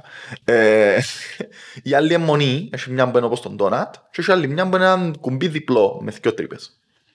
Και χωρίζω το χώρο αναλόγως και τα προϊόντα μέσα να μπαίνεις και κάνεις shopping και ο μόνος τρόπος να κάνεις shopping είναι να φέρεις μέσα πράγματα. Οκ. Που σημαίνει ότι εσύ βλέπεις μες στο αρμάρι σου ποια πράγματα που λέει και η Marie Kondo, what brings you joy. Η Marie Kondo είναι μια minimalist που μπαίνει μέσα στα σπίτια του κόσμου και αλλάσει τους, αλλάσει τους τα φώτα τους. Λαλή τους ξεφορτωθείτε τα πράγματα που δεν θέλετε, τα πράγματα τα οποία δεν σου φέρνουν χαρά, ευτυχία, οτιδήποτε. Και πιάσε πράγματα τα οποία πραγματικά είναι να χρησιμοποιάς ή πράγματα τα οποία έχουν μια πραγματική χρήση για σένα. Δηλαδή μπορεί να μου φέρεις μέσα τέσσερις φανέλες και αφήσεις με ένα σακάκι. Και είναι το σακάκι όμως, είναι να το φορείς, μπορεί να βγάλεις το χειμώνα σου, μπορεί να βγάλεις δυο χειμώνες. Μπορεί να το δώσεις παρακάτω, μπορεί να είναι λίγο μητσί σου, μπορεί να είναι λίγο μεγάλο σου να πες νοσάσεις. Και έχουμε το μες στο νου μας εμείς ότι τούν τα πράγματα μπορεί να έρθουν πίσω την επόμενη φορά που να γίνει ο swap. Μπορεί να έρθουν πίσω και έτυχε μου, ας πούμε, να μου φέρουν κάτι, ε, τελικά μου έκαμε, έφερα σου πίσω. Εντάξει, οκ, κάποιος άλλος να το πιάσει. Μπράβο που το φέρες πίσω όμως.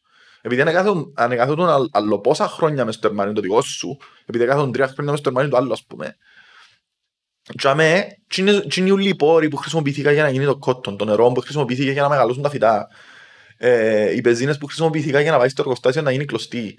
Πάλι οι πεζίνες που μπήκαν μες στα φρεάτια και μες στα κυβότια για να πάει στο άλλο εργοστάσιο, στην άλλη χώρα για να γίνει ύφασμα. Και μετά ξανά από το ύφασμα να μπει μες στο τρένο να πάει στο άλλο εργοστάσιο να γίνει φανέλα. Και μετά από η φανέλα να, να πάει μες στα κυβότια στην Ισπανία για να τα στείλει η Ισπανία στη Λευκοσία για να μπει μες στο κατάστημα να τα πιάσεις εσύ σημαίνει ότι είναι όλοι οι πόροι που, που επίες και έδωκες εσύ 15 ευρώ για να πιάσεις την φανέλα χαθήκανε, πήγαν άδικο που σημαίνει ότι όχι μόνο είναι οι πόροι, είναι και ο κο- είναι και ο κόπος του κόσμου ο κόπος του κόσμου που σου το πούλησε, ο κόσμος του κόσμου που σου το έκαμε, ο κόσμος του κόσμου που σου το μεγάλωσε το κότον σου. Αν το σκεφτούμαστε, αν πάμε πίσω, πίσω, πίσω, πίσω, reverse engineering που λαλούν στα αγγλικά, ε, τα πάντα, οτιδήποτε χρησιμοποιούμε, ε, πρέπει, πρέπει να, τα- να, να πιάνουμε πράγματα τα οποία πραγματικά ε, να δουλεύουμε στη ζωή μας για πολύ καιρό. Επειδή οι εταιρείες πλέον δημιουργούν προϊόντα τα οποία να σπάσουν. Μμμ. Δημιουργούν προϊόντα τα οποία έχουν planned obsolescence. Έχουν συν- μια ημερομηνία λήξης. Και είναι η ημερομηνία λήξης, αν δεν ε, ε, αν την περάσεις και δώσεις του παραπάνω ζωή, ε, εκνευρίζεις την εταιρεία. Στο εμένα αρέσκει μου το πράγμα, επειδή είμαι λίγο πειρατής. Οκ. Αρκεύκει και δουλεύει αντίστροφα προς το profit της εννοείς. Προς Α, το profit το δικό μου. ε, Προς το profit το δικό της. Έχει profit loss. Διότι ε, Δεν από θα ό,τι πες να αγοράσεις κάτι. Ναι, ακριβώς. Ε, αν αν ε, π.χ. έχεις ανάγκη να φορείς στη δουλειά σου άσπρες μπλούζες και πάει και αγοράζεις πέντε άσπρες μπλούζες στην αρχή της καλοκαιρινής σεζόν και υπολογίζει η εταιρεία ότι οκ, ε, τούτες οι μπλούζες να πάνε τρεις μήνες Μμμ. και την επόμενη καλοκαιρινή σεζόν να χρειαστεί να αγοράσεις άλλες πέντε και εσύ έρθεις και αγοράσεις καμιά, ε, σημαίνει είχασα. Άρα τα, μέσα στα λεφτά, τα 15 ευρώ που κοστίζει κάθε μπλούζα, επειδή είπαμε πολλά, ε, ε, ε, όλα εκείνα τα κόστα που είπες, συν των ανθρώπινων παράγονταν η μισθή, Μπορεί να δεις εν κοστίζει. ευκαινεί, εν ευκαινεί τα 15 ευρώ, δηλαδή το margin of profit, ε, τα λεφτά που μπορεί να κερδίζει το, το κέρδος ας πούμε της εταιρείας είναι 1% την κάθε μπλούζα. Όχι, ο λόγος- πολλά ψηλά.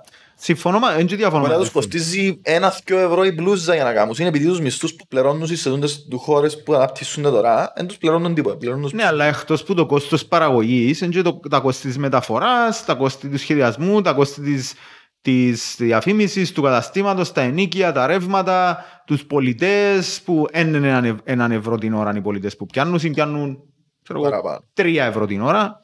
Δεν ξέρω ότι πιάνουν και παραπάνω, η κασία, ο μάνατζερ του μαχαζιού, τούτα ούλα, τα- δηλαδή το ρεύμα, ε, ε, ε, ένα αμφισβάλλω σε καμιά περίπτωση το ρεύμα να δουλέψει σε ένα μαχαζί μες στο μόλ, ε, ε, κοστίζει παραπάνω από τους μισθούς των άνθρωπων που ε, Το ενοίκιο δουλεύουν μόνο- μέσα. Το ενοίκιο μόνο δεν κοστίζει παραπάνω. ναι. Ε, άρα, ε, για που σου λέω ότι το, το κέρδος της εταιρείας είναι 1% ας πούμε με την κάθε μπλούζα είναι επειδή προγραμματίζει να πωλήσει 2 εκατομμύρια μπλούζες. Ξέρεις, οι μάζες που μηνίσκουν που είναι τα ρούχα. Μμμ. ε, Εν τω να σε ρωτήσω το επόμενο, μπορεί να σε ρωτήσω. Ε, ξ- ξέρω το ότι πετα... αλλά ε, ε, όταν είπες για, για ανακύκλωση, ξέρω ότι πετάσουν τα και εσύ άκουα και πρόσφατα και μια ιστορία, άκουσα την και πιο παλιά για, την, ε, για τούτα που διούμε ε, άμα ε, ξέρω που, που έχει τούτα τα φιλανθρωπικά και διάστα μέσα. οι κάδοι μες στον δρόμο; Συγγνώμη, ναι. Εν τους είδα σε καμιά άλλη χώρα πρώτα απ' όλα. Έχω να πω. Σε τόσο μεγάλο level. Ε, εντάξει, οκ, είναι ότι... Σε τόσο μεγάλο level δεν τους ξαναείδα. Είδα, μπορεί να είδα κανέναν κάδο του Salvation Army στην Αγγλία. Μμμ. Ποδά από εκεί. Κοντά σε σχολεία, κοντά σε πανεπιστήμια. Αλλά σε τόσο μεγάλες ποσότητες Εντάξει, κάτι παίζει στην Κύπρο, γιατί έχει και Να σου πω τριών ένα ειδών. μπορείς, να Έχει σου και πω. τριών ειδών. Αν έχεις υπόψη σου και γνωρίζεις τα, fair enough. έχω ναι. την άποψη μου. Ξέρω. Ε, μ, Θες να σου το πω; ναι, και να σε κάνω, να σε ρωτήσω μετά γιατί που ήθελα να καταλήξω. Λοιπόν, Ξέρω ότι έχει κάποιο ΠΑΣΥΚΑΦ, αν δεν κάνω λάθος. ναι, εντάξει, ο ΠΑΣΥΚΑΦ έχει charity shops στη Λεμεσό. Μμμ. Ε, και ε, τα πράγματα που δεν πάσει στα charity shops μπαίνουν μέσα σε κοντέινερ και πάνε εξωτερικό. Οκ. Μπορεί να γυρίσουν και τρεις-τέσσερις χώρες, ας πούμε, να καταλήξουν στον προορισμό τους την τελευταία. Ε, Πουλούν τα εννοείς, είναι και διαχειρίζουν πουλούν τα με τα. το κοντέινερ.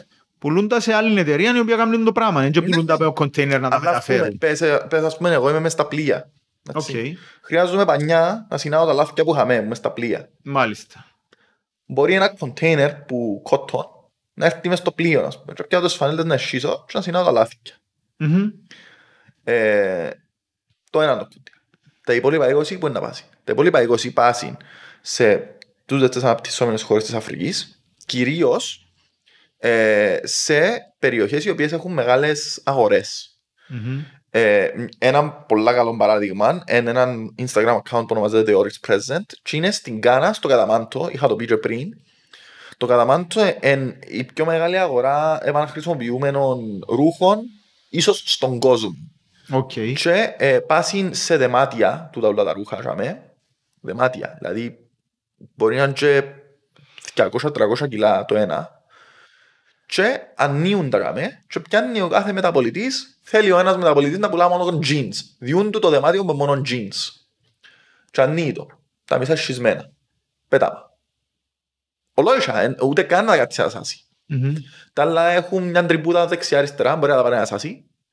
Και τα άλλα τα οποία είναι καλά, πιάνει τα κρεμάζιτα και όσα πουληθούν, πουληθήκα. Αλλά γι' αυτό, ας πούμε, τούτες όλες οι χώρες, γι' αυτό όλοι φορούσες second hand. Και να γυρίσει να σου πει κανένας, όχι και ναι. Τούτη είναι η επιλογή που έχεις. Είναι πιο φτηνά τα ρούχα παρά να πάεις να αγοράσεις τσινούρκα ρούχα. Και γι' αυτό τούτες οι μεγάλες εταιρείες του fast fashion δεν έχουν πολλά μεγάλα καταστήματα σε τούτες τις χώρες. Ένα ας πούμε στο Καμερούν ας πούμε ή στην Κάνα μεγάλα μεγάλα πολυκαταστήματα ε, μπορεί να έχουν ας πούμε τρία, τέσσερα, πέντε καταστήματα από τούτα. Δυσανάλογος αριθμός σε σχέση με τον Σε σχέση, με πληθυσμό. εμάς, σε σχέση με εμάς έχουμε 200 μόλε πρώτα απ' όλα μες στην Κύπρο και το κάθε μόλε έχει μέσα Ζάρα. Ναι. Και έχει και κάτω κατάστημα Ζάρα μες στην πόλη και έχει και μες στην ανεξαρτησία στη Λεμεσό και έχει και μες στην Παφ και έχει και ποτά και έχει και από εκεί. Καταλάβες. Και πάμε και αγοράζουμε εμείς τους ούλες τις. Αλλά στο τέλος της ημέρας, αν τα βάλεις μες στον κάδο, είναι να καταλήξουν χωματερή. Most probably. Έναν καλό 80% chance να καταλήξουν σε χωματερή. Μμμ. Επειδή δεν μπορούν να μεταπωληθούν, ειδικά στην Κύπρο, να μεταπωληθούν τα πράγματα. Ε, Οκ. είναι δύσκολο- είναι πολλά δύσκολο να τα λαλούν τα πράγματα και να τα πιστεύετε. Αλλά αν κάτσουμε να δούμε όλα τα ντοκιμαντέρ τα οποία ε, έχουμε και εμείς ε, συσταρισμένα μες, στο, μες στη βιβλιοθήκη μας σαν οργανισμός, ε, αλήθεια, πραγματικά είναι shocking του τα όλα τα πράγματα. Πόσα λίτρα νομίζεις χρειάζεται για να κάνεις μια φανέλα νερό, ε, Νερό. κότο; Πόσα λίτρα; Ξέρω εγώ, τρία. Πόσα; Παραπάνω. Πα- 30 πόσα, ξέρω. Παραπάνω. Παραπάνω από 30 λίτρα νερό. 100, ξέρω εγώ. Παραπάνω από 100 για μια μπλούζα. Δηλαδή Μια να, μπλούζα. να Πόσα; κάνεις το νερό, τι να το Πάμε, κάνεις. πάμε, πάμε, πάμε. Τι να το Πόσα. κάνεις το νερό όμως. τι Να το- μεγαλώσει ο cotton, Α, να οκ. βαφτεί η μπλούζα, Ναι, το cooling που είναι να θέλουν τα πλοία για να έρθει. Οκ. Α, ούλα μαζί τούτα. Ούλα μαζί. Πόσα, πόσα λίτρα. Ξέρω εγώ, 500 λίτρα έναν τόνο, πόσα. Σιγιά. 2.700. Οκ. Οκ. Και τούτα, τούτα τα λίτρα μπορείς να πιείς τούτον το νερό για να το βάλουμε σε perspective εν πόσες Ολυμπιακές πισίνες. Ε, πι- ε, πισίνες, πισίνες, θεόρατες πισίνες νερού, αλλά εν, ε, μπορείς να πίνεις νερό, που τούτο νερό, δυο χρόνια, δυο χρόνια και τρεις μήνες. Οκ. Το νερό που χρειάζεσαι εσύ για να βυζείς, για να κάνει μια φανέλα cotton. Οκ. Άρα, ε, σε θέμα πόρων, είμαστε τζαμέ. Μμμ. Τώρα τα jeans είναι 7.500 ας πούμε, για να κάνεις ένα ζευκάρι jeans. Alright. Γι' αυτό και εγώ συστήνω να αγοράζουμε second hand. Αλλά το second hand στην Κύπρο είναι πιάστηκε. Μμμ. Επειδή είμαστε νεκατσιάρες. Οκ. Μα να το φορήσω τούτο το πράγμα εγώ... Το, πρ- ε, ο, πρώτος, ο πρώτος λόγος. είναι να- Μα να το φορήσω, που το φορώ ο άλλος τόσα χρόνια. Πρώτα απ' όλα, συνήθως τα πράγματα που καταλήγουν μες στα second hand shops, εθιαλεμένα, και είναι τα πράγματα τα οποία είναι πολλοφορημένα, ούτως ώστε να μπορούν να πουληθούν. Δηλαδή, ούτε εξοβάψαν το χρώμα τους, ήταν ίσως καινούρκα. Έχει κάποια που έχουν πάνω μάρκες ακόμα, που είναι dead stock, που τα εργοστάσια. Ε, το δεύτερο, εν τότε, ε, πάνω σε το ίδιο point είναι το ότι άμα μπεις μες στα καταστήματα του fast fashion και ξέρεις πόσες φορές χρησιμοποιήσει κάποιος τσιν το παντελόνι, τσιν το φουστάνι και πόσες φορές το φορείς και χωρίς βράζιν ο άλλος. Sorry. Το δεύτερο πράγμα το οποίο προωθ- προωθώ εγώ σε σχέση με το second hand είναι το ότι δεν θα περπατήσεις μες στον δρόμο να δεις κάποιον άλλον να φορεί το πράγμα που φορείς.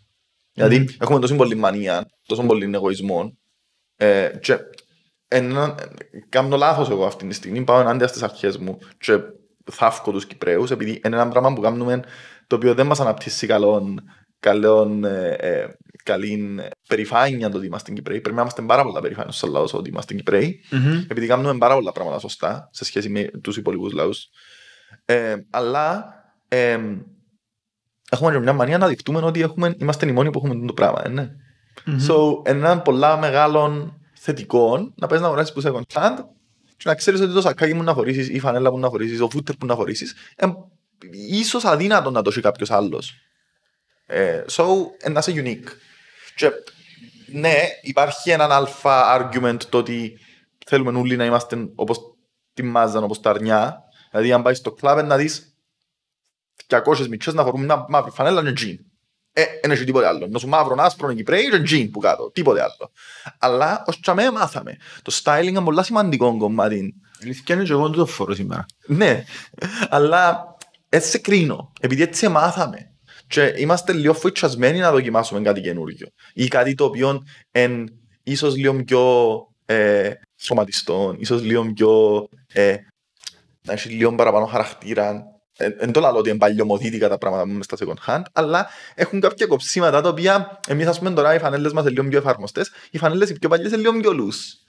Που σημαίνει ότι αν, αν φορήσουμε μια φανέλα πιο loose και δοκιμάσουμε να κάνουμε style, είναι και για μας ένα challenge και ε, νομίζω ότι υπάρχει και πάρα πολύ χαρά στο να καταφέρεις να φορήσεις κάτι το οποίο διάστου και εσύ μια δεύτερη ε, ευκαιρία και φαίνεται και ωραίο πάνω σου. Ναι. Ε, καταρχήν, επειδή δεν είπα το σύνορα, να πω επειδή έδιε η φανέλα μου, τις φορές η φανέλα μου vomit tile Vomit. που το φίλο το Χατζ Ιλτιζιάν. Ε, Ο Χατζ ήταν ο ιδιαίτερος τύπος νούμερο 3. Κάμετε ένα ε, search στους vomit tile, έχουν το και προσφοράν τις φανέλες τους τώρα, παιδιά. Ε, Δεν ήξερα recyclable reused, αλλά κάνουν support local bands. Και, ε, και, ε, local print shops. Επειδή Ναι. ναι. στην Κύπρο φαντάζομαι. Ε, Δεν είμαι σίγουρος, αλλά ναι, γιατί όχι, δεν ήξερα. Ε, πιο πιο πιθανό. Είναι πολλά το Χάτς και τον... ε, Ξέρω ποιος και ο Και τον George. John George. Ε, μ, τόση ώρα που μιλούμε και πριν να ξεκινήσουμε είχα την εξής απορία αν είπα σου το έτσι Στην αρχή. στην αρχή μες σε λίγο με Όσο παρεθέσεις. κατέληξα να κάνω φα- Όχι, όχι, όχι, όχι. Ε, Τι που θέλω να σε ρωτήσω εγώ είναι ότι εγώ πρόλαβα είπα σου τη φάση πριν το fast fashion. Ναι. Ε, να σου πω στην αντικατάσταση πριν Ναι. και είναι τα άλλο τι- ποια πράγματα έλυσε το fast fashion. Οκ. Ε, ως πριν το fast fashion, ως πριν το Zara, το ξέρω, να μην πω το fast fashion, αλλά το chain stores. Ναι. Από τα, τα μαχαζιά αλυσίδες μόδας. Ναι. στην Κύπρο τα μαχαζιά τα κυπριακά υπήρχαν οι τρεις, τέσσερις, πέντε κυπριακές βιομηχανίες που έκαναν πράγματα, Μμμ. που έκαναν ρούχα ε, και παπούτσια, ήταν ο κρασιάς που έκαναν τα κρασάσιους και ξέρω εγώ. Ε, Τον πάτα. ε, μπράβο, ναι. Ε, μ, και τα άλλα ήταν, ξέρω εγώ, το, καλούν το κάποιοι σαν αστείο το Marullas Fashion, αλλά το Marullas Fashion, τα, τα local μαχαζιά τέλος πάντων, τα, συνήθως ήταν ιταλικής προέλευσης, έπιεναν οι ιδιοκτήτες των μαχαζιών στην Ιταλία, που ήταν κοντά, ε, στις τοπικές collection και έλεγαν που για μέ ρούχα. Ναι. Επειδή έχει πάρα πολλούς σχεδιαστές στην Ιταλία, όσοι αν επίετε, αν επίετε μια φορά να το καταλάβετε, ότι έχει πάρα πολλούς σχεδιαστές που κάνουν τα δικά τους ρούχα, οπότε αγοράζεις που για μέ το μπραντ και φέρνεις το, και άλλες που σκιωτρείς και φέρνεις και μόνοι στα μαχαζιά σου. Τούτα ήταν. Ε, οπότε ο, ο τρόπος να αντιθείς ήταν να πάεις στο Άρφα, ξέρω εγώ, στο Μαρούλας Fashion, το οποίο ήταν το γούστο του ιδιοκτήτη Παύλαν ιδιοκτήτριας, το οποίο αν εντέρκαζε με το δικό σου το γούστο, τσίνες ήταν οι επιλογές σου. Πομπά. Ναι, μια χαρά πομπά, ή έπιανες σε ένα άλλο μαχαζί που ήταν το άλλο γούστο του ιδιοκτήτη και έπιανες τα και φορές τα και τούτα ήταν. Αν είχες κάποια άλλη ιδιαιτερότητα τέλος πάντων, να σου άρεσε και κάτι άλλο, δεν είχες άλλες επιλογές. Να σου πω όμως, ήταν και τα άλλα τα brands τα, τα πιο luxury. Δηλαδή, ας πούμε, εγώ θυμούμαι ότι ε, που ήμουν... Είχαν και, τους, είχαν και τα, τα μαχαζιά τα οποία εισάγαν Ναι, πιο ακριβές, πιο ακριβές τέλος πάντων, πιο, ναι, πιο ακριβές established, μάρκες. Ναι, μάρκες. Πιο established μάρκες, αλλά εκείνα νομίζω για τη μεσαία ένταξη δεν ήταν τόσο να... Όχι. Ήταν να αγοράσεις έναν κομμάτι, να έχεις μια φανέλα Αρμάνι ή μια ζώνη Αρμάνι. Το- ε, Εντάξει, εμείς είπαμε, προλάβαμε και τη μόδα του να είναι η φανέλα μέσα από το παντελόνι και να είναι... Ακόμα φορώντες μέσα από τον Λονί. Ε, ε, ειδικά... Είσαστε άθλοι, είσαστε άθλοι, λαός σας το πατρά, είσαστε άθλοι. Γιατί; Οπότε τη φορά είσαστε άθλοι. Πραγματικά το μόνο πράγμα που πεθυμώ που τα 80s, 90s, νότις είναι η φανέλα μέσα στο παντελόνι και να φαίνεται η μπούκλα της ζώνης που πάνω να γράφει έτσι αρμάνι. Όχι, έτσι θα βάλω κύκλα της ζώνης που πάνω να γράφει. Τούτη ήταν η μόδα φίλε. Ας θα το φορείς να το φορείς, ας θα σε τρού να σε τρού. Όχι, ρε, έτσι ούτε. Anyway, οπότε ήταν και μια εποχή η οποία έρχεψε και μπαίνει πολλά η τηλεόραση στη ζωή μας. Ε, έρχονταν τα ξένα shows. Εθώρες τον κόσμο στην τηλεόραση και φόρεν πράγματα πιο μοδάτα, πιο στυλάτα, πιο... και εσύ δεν είχες πρόσβαση σε τούτα. Ας πούμε ήρθε το hip hop culture με το MTV που ε, φορούσαν τα baggy, τα παντελόνια, ξέρω Τις εγώ. φανέλες που τα ο NBA, ξέρω εγώ. Ναι, δεν είχες έτσι πρόσβαση. Ούτε αθλητικά τα παπούτσια, ξέρω εγώ, είχαν Jordans. Δηλαδή να έχεις τα British Knights, τα BK, κανέναν Air Max, τα Air Max, τα οποία Air Max δεν το και εξωτερικό. μπορούσαν όλοι να Το αγοράσουν. εξωτερικό. Ήταν όπως τη μόδα με τα Gap και με τα Hollister. Θυμάσαι την κουβέντα που η- Όχι. αν είχες- αν είχες φούτερ Hollister έδειχνε ότι επήες εξωτερικό. Α, οκ. Τα είχα- εν- εν- δεν μπορούσες να τα πιάσεις τα Hollister στην Κύπρο. Και Ε, πιέναν στην Αγγλίες δεξιά-αριστερά. Νομίζω είναι πιο μετά που μένα του. είναι πιο- Είναι η φόρμα η αίρεα. Οκ, ναι. Τη φόρμα την αίρεα θυμάσαι. Ναι, με το με τις ε, κουμπιά ως πάνω. Η απομίμηση εκείνη που φορούσαμε εμείς ήταν με τα κουμπιά ως τη μέση. Η φόρμα, με τα κουμπιά στο πλάι εννοώ. Οι φόρμες η NBA, αν τις ξέρεις, εφορούσαν τις οι παίχτες του NBA ε, ε, φόρμες οι οποίες είχαν κουμπιά στο πλάι και που κάτω εφορούσαν το παντελονάκι. Ναι, καλά τα. Την ώρα που ήταν να μπουν μέσα, μες στο παιχνίδι ήταν η αλλαγή να μπουν μέσα, τραβούσαν τη φόρμα, ήταν έτσι ωραίο εφέ, τραβούσαν τη φόρμα και ξεκούμπανε όλοι. ε, όταν ήρθε η μόδα στην Κύπρο τα 90s, έντια, τούτες οι φόρμες νομίζω ήταν champion, ήταν η champion που τις ευκάλε. Whatever, ναι. ήταν, φορούσαν τις οι Bulls. Ε, Έγιναν μόδα από τους Bulls, που τον Jordan, ξέρω εγώ, Scottie Pippen, ξέρω εγώ, τούτους ούλους. Ε, όταν ήρθα στην Κύπρο, δεν είχε- έφερνε τις, ξέρω εγώ, το, το Πέτροσπο. και ήταν 200 λίρες η μια. Μια, ναι, ναι. Ε, αντιλαμβάνεσαι όταν είσαι 16 χρονών δεν μπορείς να αγοράσεις έτσι πράγμα. Οπότε πιάνες την απομίμηση, την οποία έκαμε την Κυπριακό μαχαζί ή έκαμε την, ξέρω εγώ, που ήταν 10 λίρες. η Ήταν- μια. Ήταν... ε, Αλλά καταλάβετε του. Το που θέλω να πω είναι ότι καταλάβετε του. Ναι, ναι, καταλάβετε, αλλά ήταν- ήσουν πάλι οκ.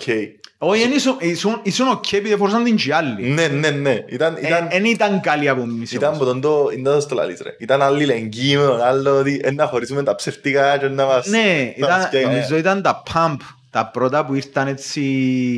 Ε, Τέλος πάντων. Anyway, το κομμάτι, το θέμα ήταν ότι το fast fashion όταν ήρθε, Μμμ.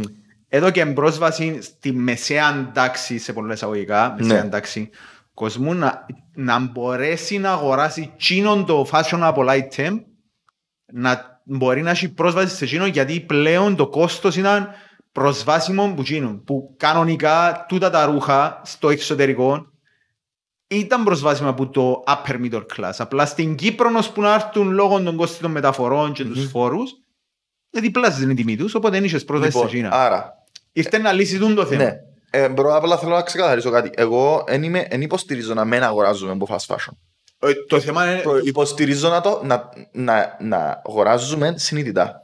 Δηλαδή, τώρα εσύ γυρίζεις και λαλείς μου ότι τώρα... Όχι, θέλω να πω Ναι, ναι, και όπου ε, θέλω να καλά- καταλήξω καλά- Καλά που, καλά που α, καταλήξες και να σου πω. Οκ. Εκείνο που θέλω να καταλήξω είναι ότι τούτο το πράγμα έδωκε πρόσβαση, ας πούμε, όταν, είχες, όταν πήγαινες σχολείο, είχες τρία πουκάμισα άσπρα Ναι. για να φορείς στο σχολείο. Ναι. Τούτα ήταν. Δεν είχες άλλη επιλογή γιατί ήταν και ακριβώς το κόστος να αγοράσεις άλλα. Ε, εδώ και σου είναι επιλογή να έχεις πέντε που κάμεις άσπρα. Οπότε φορείς τα στο σχολείο τον καιρό που φορούσαμε με στολή, ε, μπορείς να φορείς και αν εσχίζε του μες στη χρονιά ή αν έκαμνες κάτι οτιδήποτε, μπορείς να αγοράσεις άλλο να αντικαταστήσεις εύκολα. Ε, Φτηνά, όχι εύκολα. Φτηνά. Πού εχάθηκε το παιχνίδι; Δηλαδή, τούτο το πράγμα είναι λες και κάνουμε μας πιο εύκολο τη ζωή μας. Πού Ναι. εχάθηκε το παιχνίδι; Λοιπόν, δεν λέω ότι και εγώ, να σου πω την αλήθεια, έχω και εγώ πολλά κομμάτια από fast fashion. Το τι κάνω όμως, ε, και είμαι μαζί σου. Πιστεύω ότι ναι, έκαμε, έκαμε, ε, έκαμε, ήταν μια επανάσταση στο style το fast fashion. Ήταν μια πολλά μεγάλη επανάσταση στο style. Μμμ. Δηλαδή, αν ήθελες ε, έναν κίτρινο sweater, ε, στα κοψίματα τα συγκεκριμένα που είδες στο catwalk, στο London Fashion Week, ξέρω εγώ, και άρεσε σου, μετά από τρεις εβδομάδες ήταν μες στο Zara, ήταν να βρεις να πιάσεις. Ή το παράδειγμα που έδωκες με τα παλαισιακά τα παπούτσια. Τα παλαισιακά εσύ για 500 ευρώ. Ναι, Ε, ε, ε, θα μπορούμε ποτέ να θέλεις, αγοράσεις. θέλεις και το παπουτσούι να φορείς, άρεσε σου τόσο πολλά το παπουτσούι, πάει πιάνεις το. Εντάξει, τώρα, είχαμε το πει και πριν, τα τρία R. Reduce, reuse, recycle. Το reduce και το reuse αφήγαμε τα πίσω μας. Οκ. Ξέραμε τα. Το recycle εταΐσαν μας το. Καλά καλά. Αν μπορούμε να σύρουμε στη μηχανή το ξανακάνουμε, μια χαρά. Σύρνε το μες στη μηχανή, ξανακάμνε το, ανακυκλώνε τα την εκπούθκια σου, ανακυκλώνε, εντάξει, βάλε τα μες στον κάδο, να πιάσει κάποιος άλλος, να ανακυκλωθούν, εγγυούμε σου το. Δεν υπάρχει κάποια εγγύηση με- με τους κάδους των, των, των ρούχων, του ρουχισμού. Μμμ. Αλλά το reduce και το reuse, άμα τα δούμε σε θέμα ρουχισμού, υπάρχει πάρα μα πάρα πολλά ε, καλ, καλή, ε, πολλ- υπάρχουν πάρα πολλοί καλοί τρόποι να τα βάλεις, να, να τα χρησιμοποιήσεις. Re- reduce, με αγοράζεις πολλά πράγματα ή αγοράζεις πράγματα τα οποία έχουν αξία, δηλαδή σκέφτομαι πραγματικά αν χρειάζεσαι τρεις μαύρες φανέλες, αντί μια. Μμμ. Σκέφτομαι πραγματικά αν χρειάζεσαι δυο σουέτερ τα ίδια, το έναν κότσινο, το άλλο μπλε. Πιας το κότσινο ή πιας το γκρίζο, να φορείς παντού. Ε, σκέφτου το πραγματικά αν χρειάζεσαι. Τούτο όλο το πράγμα. Να είμαστε conscious, να, να έχουμε μια ε, χρήση και μια, ε, ε, ένα λόγο να κάνουμε την αγορά. Κάνεις τον λόγο, κάνεις την αγορά με το σκοπό να το φορείς το πράγμα όσο σώνει. Και να το φορείς σε όσους παραπάνω τόπους μπορείς. Δηλαδή ε, με έναν τζιν, με ένα short, με έναν φόρεμα, με έναν ε, ε, άσπρο παπούτσι, με έναν μαύρο παπούτσι, με έναν κότσινο παπούτσι, με, έναν, με μια γυρλάντα στα μαλλιά, με οτιδήποτε. Όπως ε, πρέπει να το σκεφτείς σε πέντε outfits, σε πέντε σύνολα του το πράγμα. Μμμ. Είναι ένας από τους κανόνες που έβαλα εγώ του εαυτού μου και ένας από τους κανόνες που βάλουμε ο ένας του άλλου σαν community πλέον, εμείς που είμαστε zero wasters, που προσπαθούμε να, να, να μην κάνουμε ε, άσκοπες κινήσεις στη ζωή μας. Το δεύτερο πράγμα, το re- reuse, η επανάχρηση, έρχεται σε θέμα ε, επανάχρησης και επιδιόρθωσης. Η επιδιόρθωση είναι πάρα μα πάρα πολλά καλό πράγμα και η, η πρόληψη ακόμα. Αν δεις ότι πάει να ξεκινήσει να σχίζεται κάτι, σας το ρε κουμπάρε. Δηλαδή, μην το αφήγεις να σχίστη και μετά να πεις «Α, σχίστηκε να το πετάξω». Ή ε, φορώ τα παπούτσια μου, τα, τα casual μου και ε, ε, φορώ τα ρε πάω και κάνω skate. Ε, ναι, να φαγεί. Τα casual, τα παπούτσια σου φορίνεται για casual καταστάσεις. Μεν τα παίρνεις μες στα πυλά, μεν τα παίρνεις μες, μες στα σόνια, μεν τα παίρνεις δεξιά αριστερά, σε τόπους ιου- στους οποίους δεν πρέπει να πάσει. Και ε, τούτον ο σκοπός, να υπάρχει σκοπός και η επιδιόρθωση. Η επιδιόρθωση είναι πάρα πολύ σημαντική και το ε, reduce, reuse, το να τα χρησιμοποιάς, το να τα διάς παρακάτω, το να τα αγαπάς εσύ όσο παραπάνω μπορείς και το να έρχεσαι να τα ανταλλάσσεις στα σφόπ στα δικά μου. Άρα, Μου διάτε πέντε προς την πόρτα επειδή χρεώνοντα. Ε, Εντάξει, πέντε ευρώ κάνεις shopping και πιάνεις πέντε, πέντε έξι κομμάτια. Ρε. yes, κλάτσες που τα χρησιμοποιάς. Είμαι σίγουρος ότι Ναι, κλάτσες δεν χρησιμοποιώ τα για να αγοράζω τι έχει. Όχι, ούλα τα αυτά των brand πάσουν πίσω μες στην παραγωγή των προϊόντων που κάνω. κλάτσες ρε. Όχι, ρε. Όχι. Ε, Απλά ε, τούτο, να έχουμε, να έχουμε λίγο ε, το Το νου νου μας. Κατάλαβα. Άρα νομίζω ε, εγώ εν, καταλαβαίνω που τούτον ότι εν, ε, το παιχνίδι είναι χάθηκε λίγο στον υπερκαταναλωτισμό. Ακριβώς. Ότι ε, ε, εξεφύγαμε που το είπαμε ότι okay, έχεις πρόσβαση στο να αγοράσεις το ρούχο που δεν είχες πριν πρόσβαση να το αγοράσεις. Που ξέρω εγώ τα παπούτσια τα παλαισιακά, αλλά δεν ανάγκη κάθε τρεις εβδομάδες να αγοράσεις παπούτσια. Θενούμε το... Έχεις το, αγοράσες το, φόρε το, φορείς tent για εκείνον τον σκοπό που το αγοράσες, φόρε το όμως. Μην πάεις να... Ακριβώς. Παθαίνουμε όπως τα μωρά μες στο περίπτερο. Α, που τα θέλεις ούλα. που μπαίνεις μέσα και ό,τι σοκολάτα να βρεις μπροστά σου, ό,τι chips βρεις μπροστά σου, πιάνεις τα βάλεις τα, πιάνεις τα πάνω και γεμώνεις. Ξανά δα το, εξανα, εξανα είδα το με φίλους μου. Να μπαίνουμε μέσα στο κατάστημα, να γεμώνουμε το καροτσάκι ή το, το μπάσκετ και στο τέλος να αγοράζουν ένα πράγμα. Ή να τα αγοράζουν όλα. Και εκείνα όλα που να αγοράσουν ή να μην τα χρησιμοποιούν. Ρε, πού είναι τη φανέλα που αγοράσες προχτές, ε, μα την έβαλα ακόμα. Τι εννοείς δεν την έχω χωρίσει ακόμα. Ε, εντάξει, έχω την, έχω την μέσα στο ερμάριν και με το label κόμμα πάνω. Ε, να την επιστρέψεις; Ε, όχι. Γιατί βαρκούμε. Γιατί βαρκέσαι, δεν θα μπορείς να την επιστρέψεις μετά. Ε, να κάτσεις μέσα στο ερμάριν σου. Εντάξει, ρε φίλε. Και το εντά, εν τούτον το εντάξει. Το ότι έκανα την αγορά τώρα και αντρέπουμε να πάω να πω του εαυτού μου ότι ρε, έκαμες πελάρα. Εν, εν, έκαμες κάτι λάθος. Το, τούτο με τις επιστροφές, εντάξει, και τούτον σπάζει μου την εμένα αρκετά, το ότι επιστρέφουμε συνέχεια προϊόντα, ότι μάθαμε να αγοράζουμε 10 και να κρατούμε 3. Και τα 7 να τα επιστρέφουμε στο κατάστημα πάλι. Δηλαδή, ξανά τα το. Να σου πω, τούτον το πράγμα, εγώ νομίζω ότι είναι ακόμα ένα marketing trick. Ε, Δηλαδή, τούτον το πράγμα έγινε, να δεν κάνω λάθος, που τις online αγορές, Μμμ. ε, ειδικά μες στον κορονοϊό, εξέφυγε η κατάσταση με, τα, με τις επιστροφές. Ε, ε, κάποια μαχαζιά σταματήσαν ακόμα να στέλνουν σε χώρες, ε, στην Κύπρο δηλαδή έγιναν band, ε, σταματήσαν να δέχονται επιστροφές που την Κύπρο λόγω του πράγματος. Τι έκαμε ο, ο, ο, ο κόσμος, παράγγελε ένα προϊόν, Μμμ. παράγγελε 20 προϊόντα εκείνα που θέλε, εφορούσαν τα, δηλαδή παραγγέλω εγώ παπούτσια Μμμ. Και παραγγέλω και το 40 και το 41 και το 42 και το 43. Γαμώ το. Δοκιμάζω τα, θεωρώ ότι παίρνει μου το 42 ας πούμε, τα υπόλοιπα επιστρέφω τα. Εντάξει, είναι καλά να το κάνεις το πράγμα. Ε, κατάλαβα το που αγοράσα παπούτσια, αλλά anyway. Ε, Κάνοντας το πράγμα, Πάρε το size σου ρε. Ενώ σου έλεος ρε παιδιά. Δηλαδή, μα, Ε. γίνεται να μην ξέρουμε τα sizes μας. Δηλαδή, το πρώτο πράγμα, εντάξει, τέλος. Εξιάστε τα γίνα όλα που σας αυτά. Απλά μάθετε τα size σας γάμο. Εξιάστε τα όλα. Απλά μάθετε το size που... Το άλλο που γίνεται, εντάξει, τούτο είναι το, τούτο, εγώ θεωρώ είναι το πιο αθώο. Το άλλο είναι ότι αγοράζεις, ας πούμε, ξέρω εγώ, το φουστάνι, το κότσινο, στην πραγματικότητα εσύ είναι να φορείς το μπλε, αλλά το κότσινο θέλει να το φορήσεις για το βαφτίσιο από να πάεις, πιάνεις το, φορείς το, επιστρέφεις το και πιάνεις το μπλε.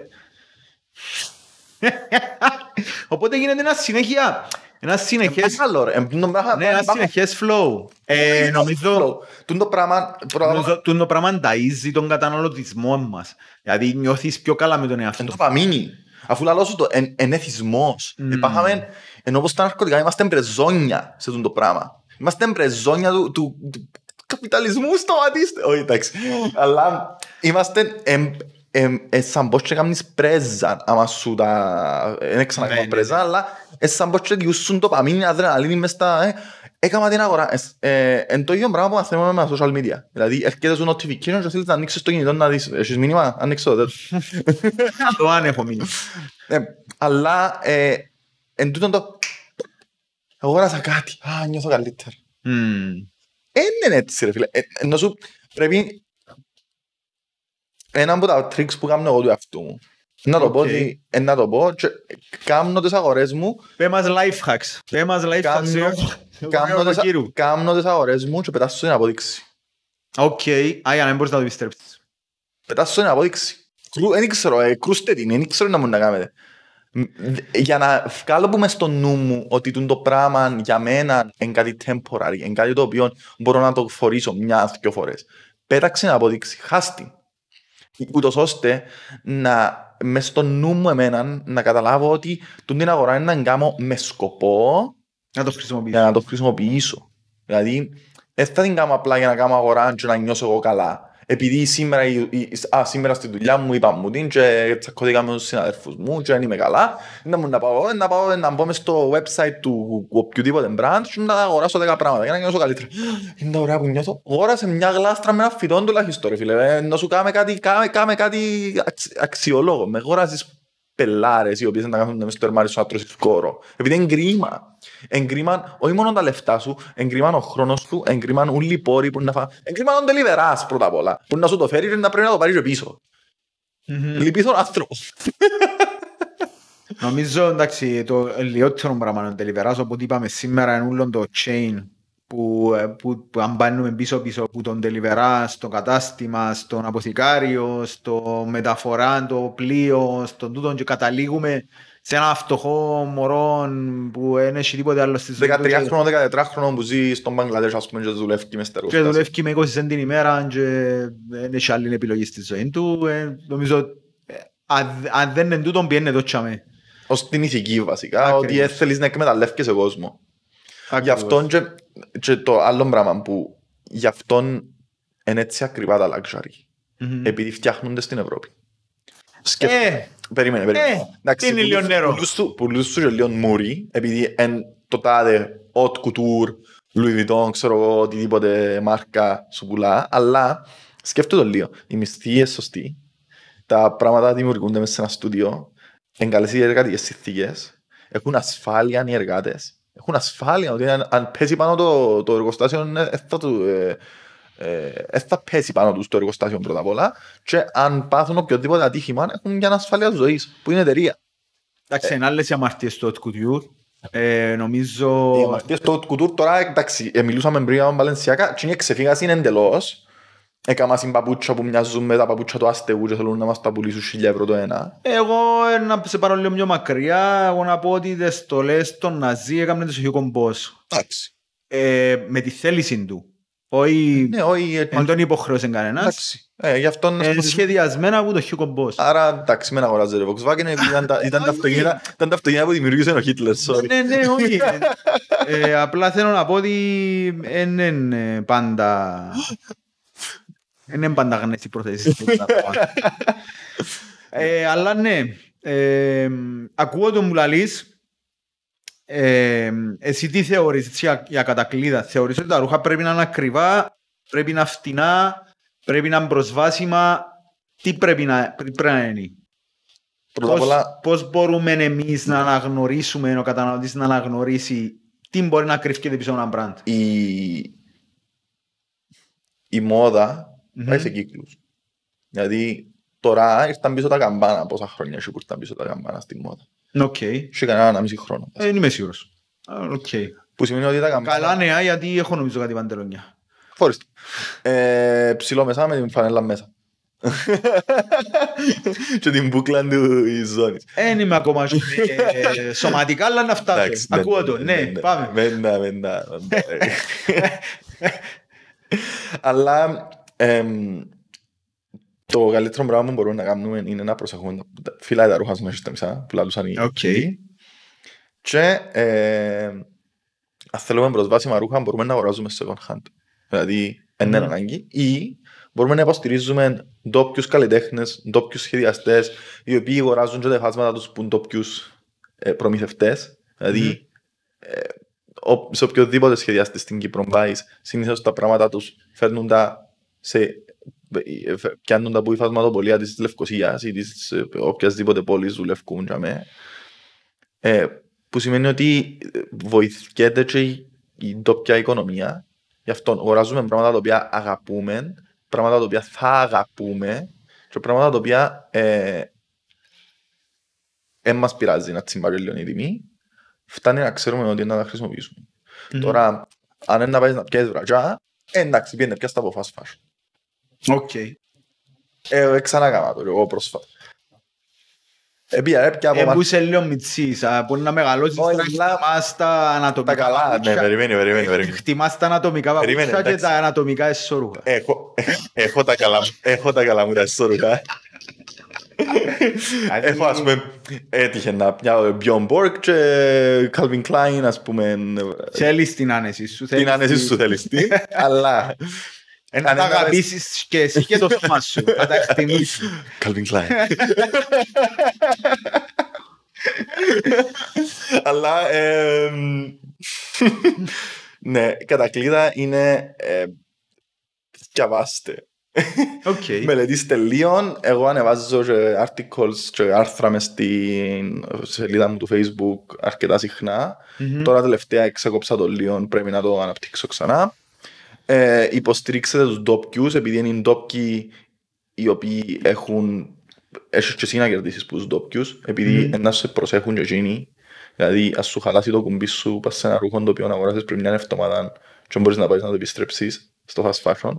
Ε, αν το πάρεις τον ντόπιο του σχεδιαστή να σου το αλλάξει και να σου πει και thank you που του το φέρες, επειδή δείχνεις το ότι πραγματικά να το αγαπήσεις το ρούχο. Ε, ε, να το εκτιμήσει ο άλλος πολλά παραπάνω. Ειδικά στην Κύπρο που έχουμε βιομηχανία ή που είναι πολλά μικρή η βιομηχανία μας, Μμμ. είναι ωραίο να υποστηρίζουμε ο ένας τον άλλον και πραγματικά διάσου τόση πολύ χαρά να θωρείς τον άλλον να σου λέει ένα thank you αν αγοράζεις κάτι που τσίνο face to face και να είναι τσίνος ο οποίος το σχεδίασε. Ε, αγαπήστε τα ρούχα που έχετε ήδη. Είναι ένα από τα πράγματα τα οποία ε, μπορεί ας πούμε ήβραμε με την αδερφή μου κομμάτια της μαμάς μου τα οποία τώρα φορεί τα τζίνι. Και έχουν και μια ιστορία να πούν. Τα second hand είναι πάρα πολύ καλός τρόπος να αγοράζουμε. Και τα charity shops ε, τα οποία δεν έχουμε αρκετά αλλά που ήμουν Αγγλία ας πούμε επήγαινα σε charity shops.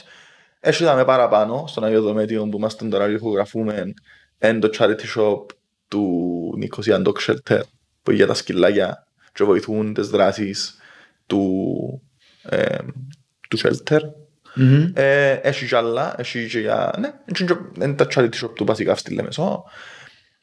Ε, ίσως είναι καλά να σ- κόψουμε λίγο την ταχύτητά μας με το πόσα πράγματα αγοράζουμε. Οκ. Και να μάθουμε να αγαπούμε και να πούμε. Αυτά. Ε, ήταν Ναι. ο ιδιαίτερος τύπος νούμερο 67, ο Γιώργος ο Κύρου, Παναγιά μου. Ε, που το... με τον brand μοτίβο μάθαμε για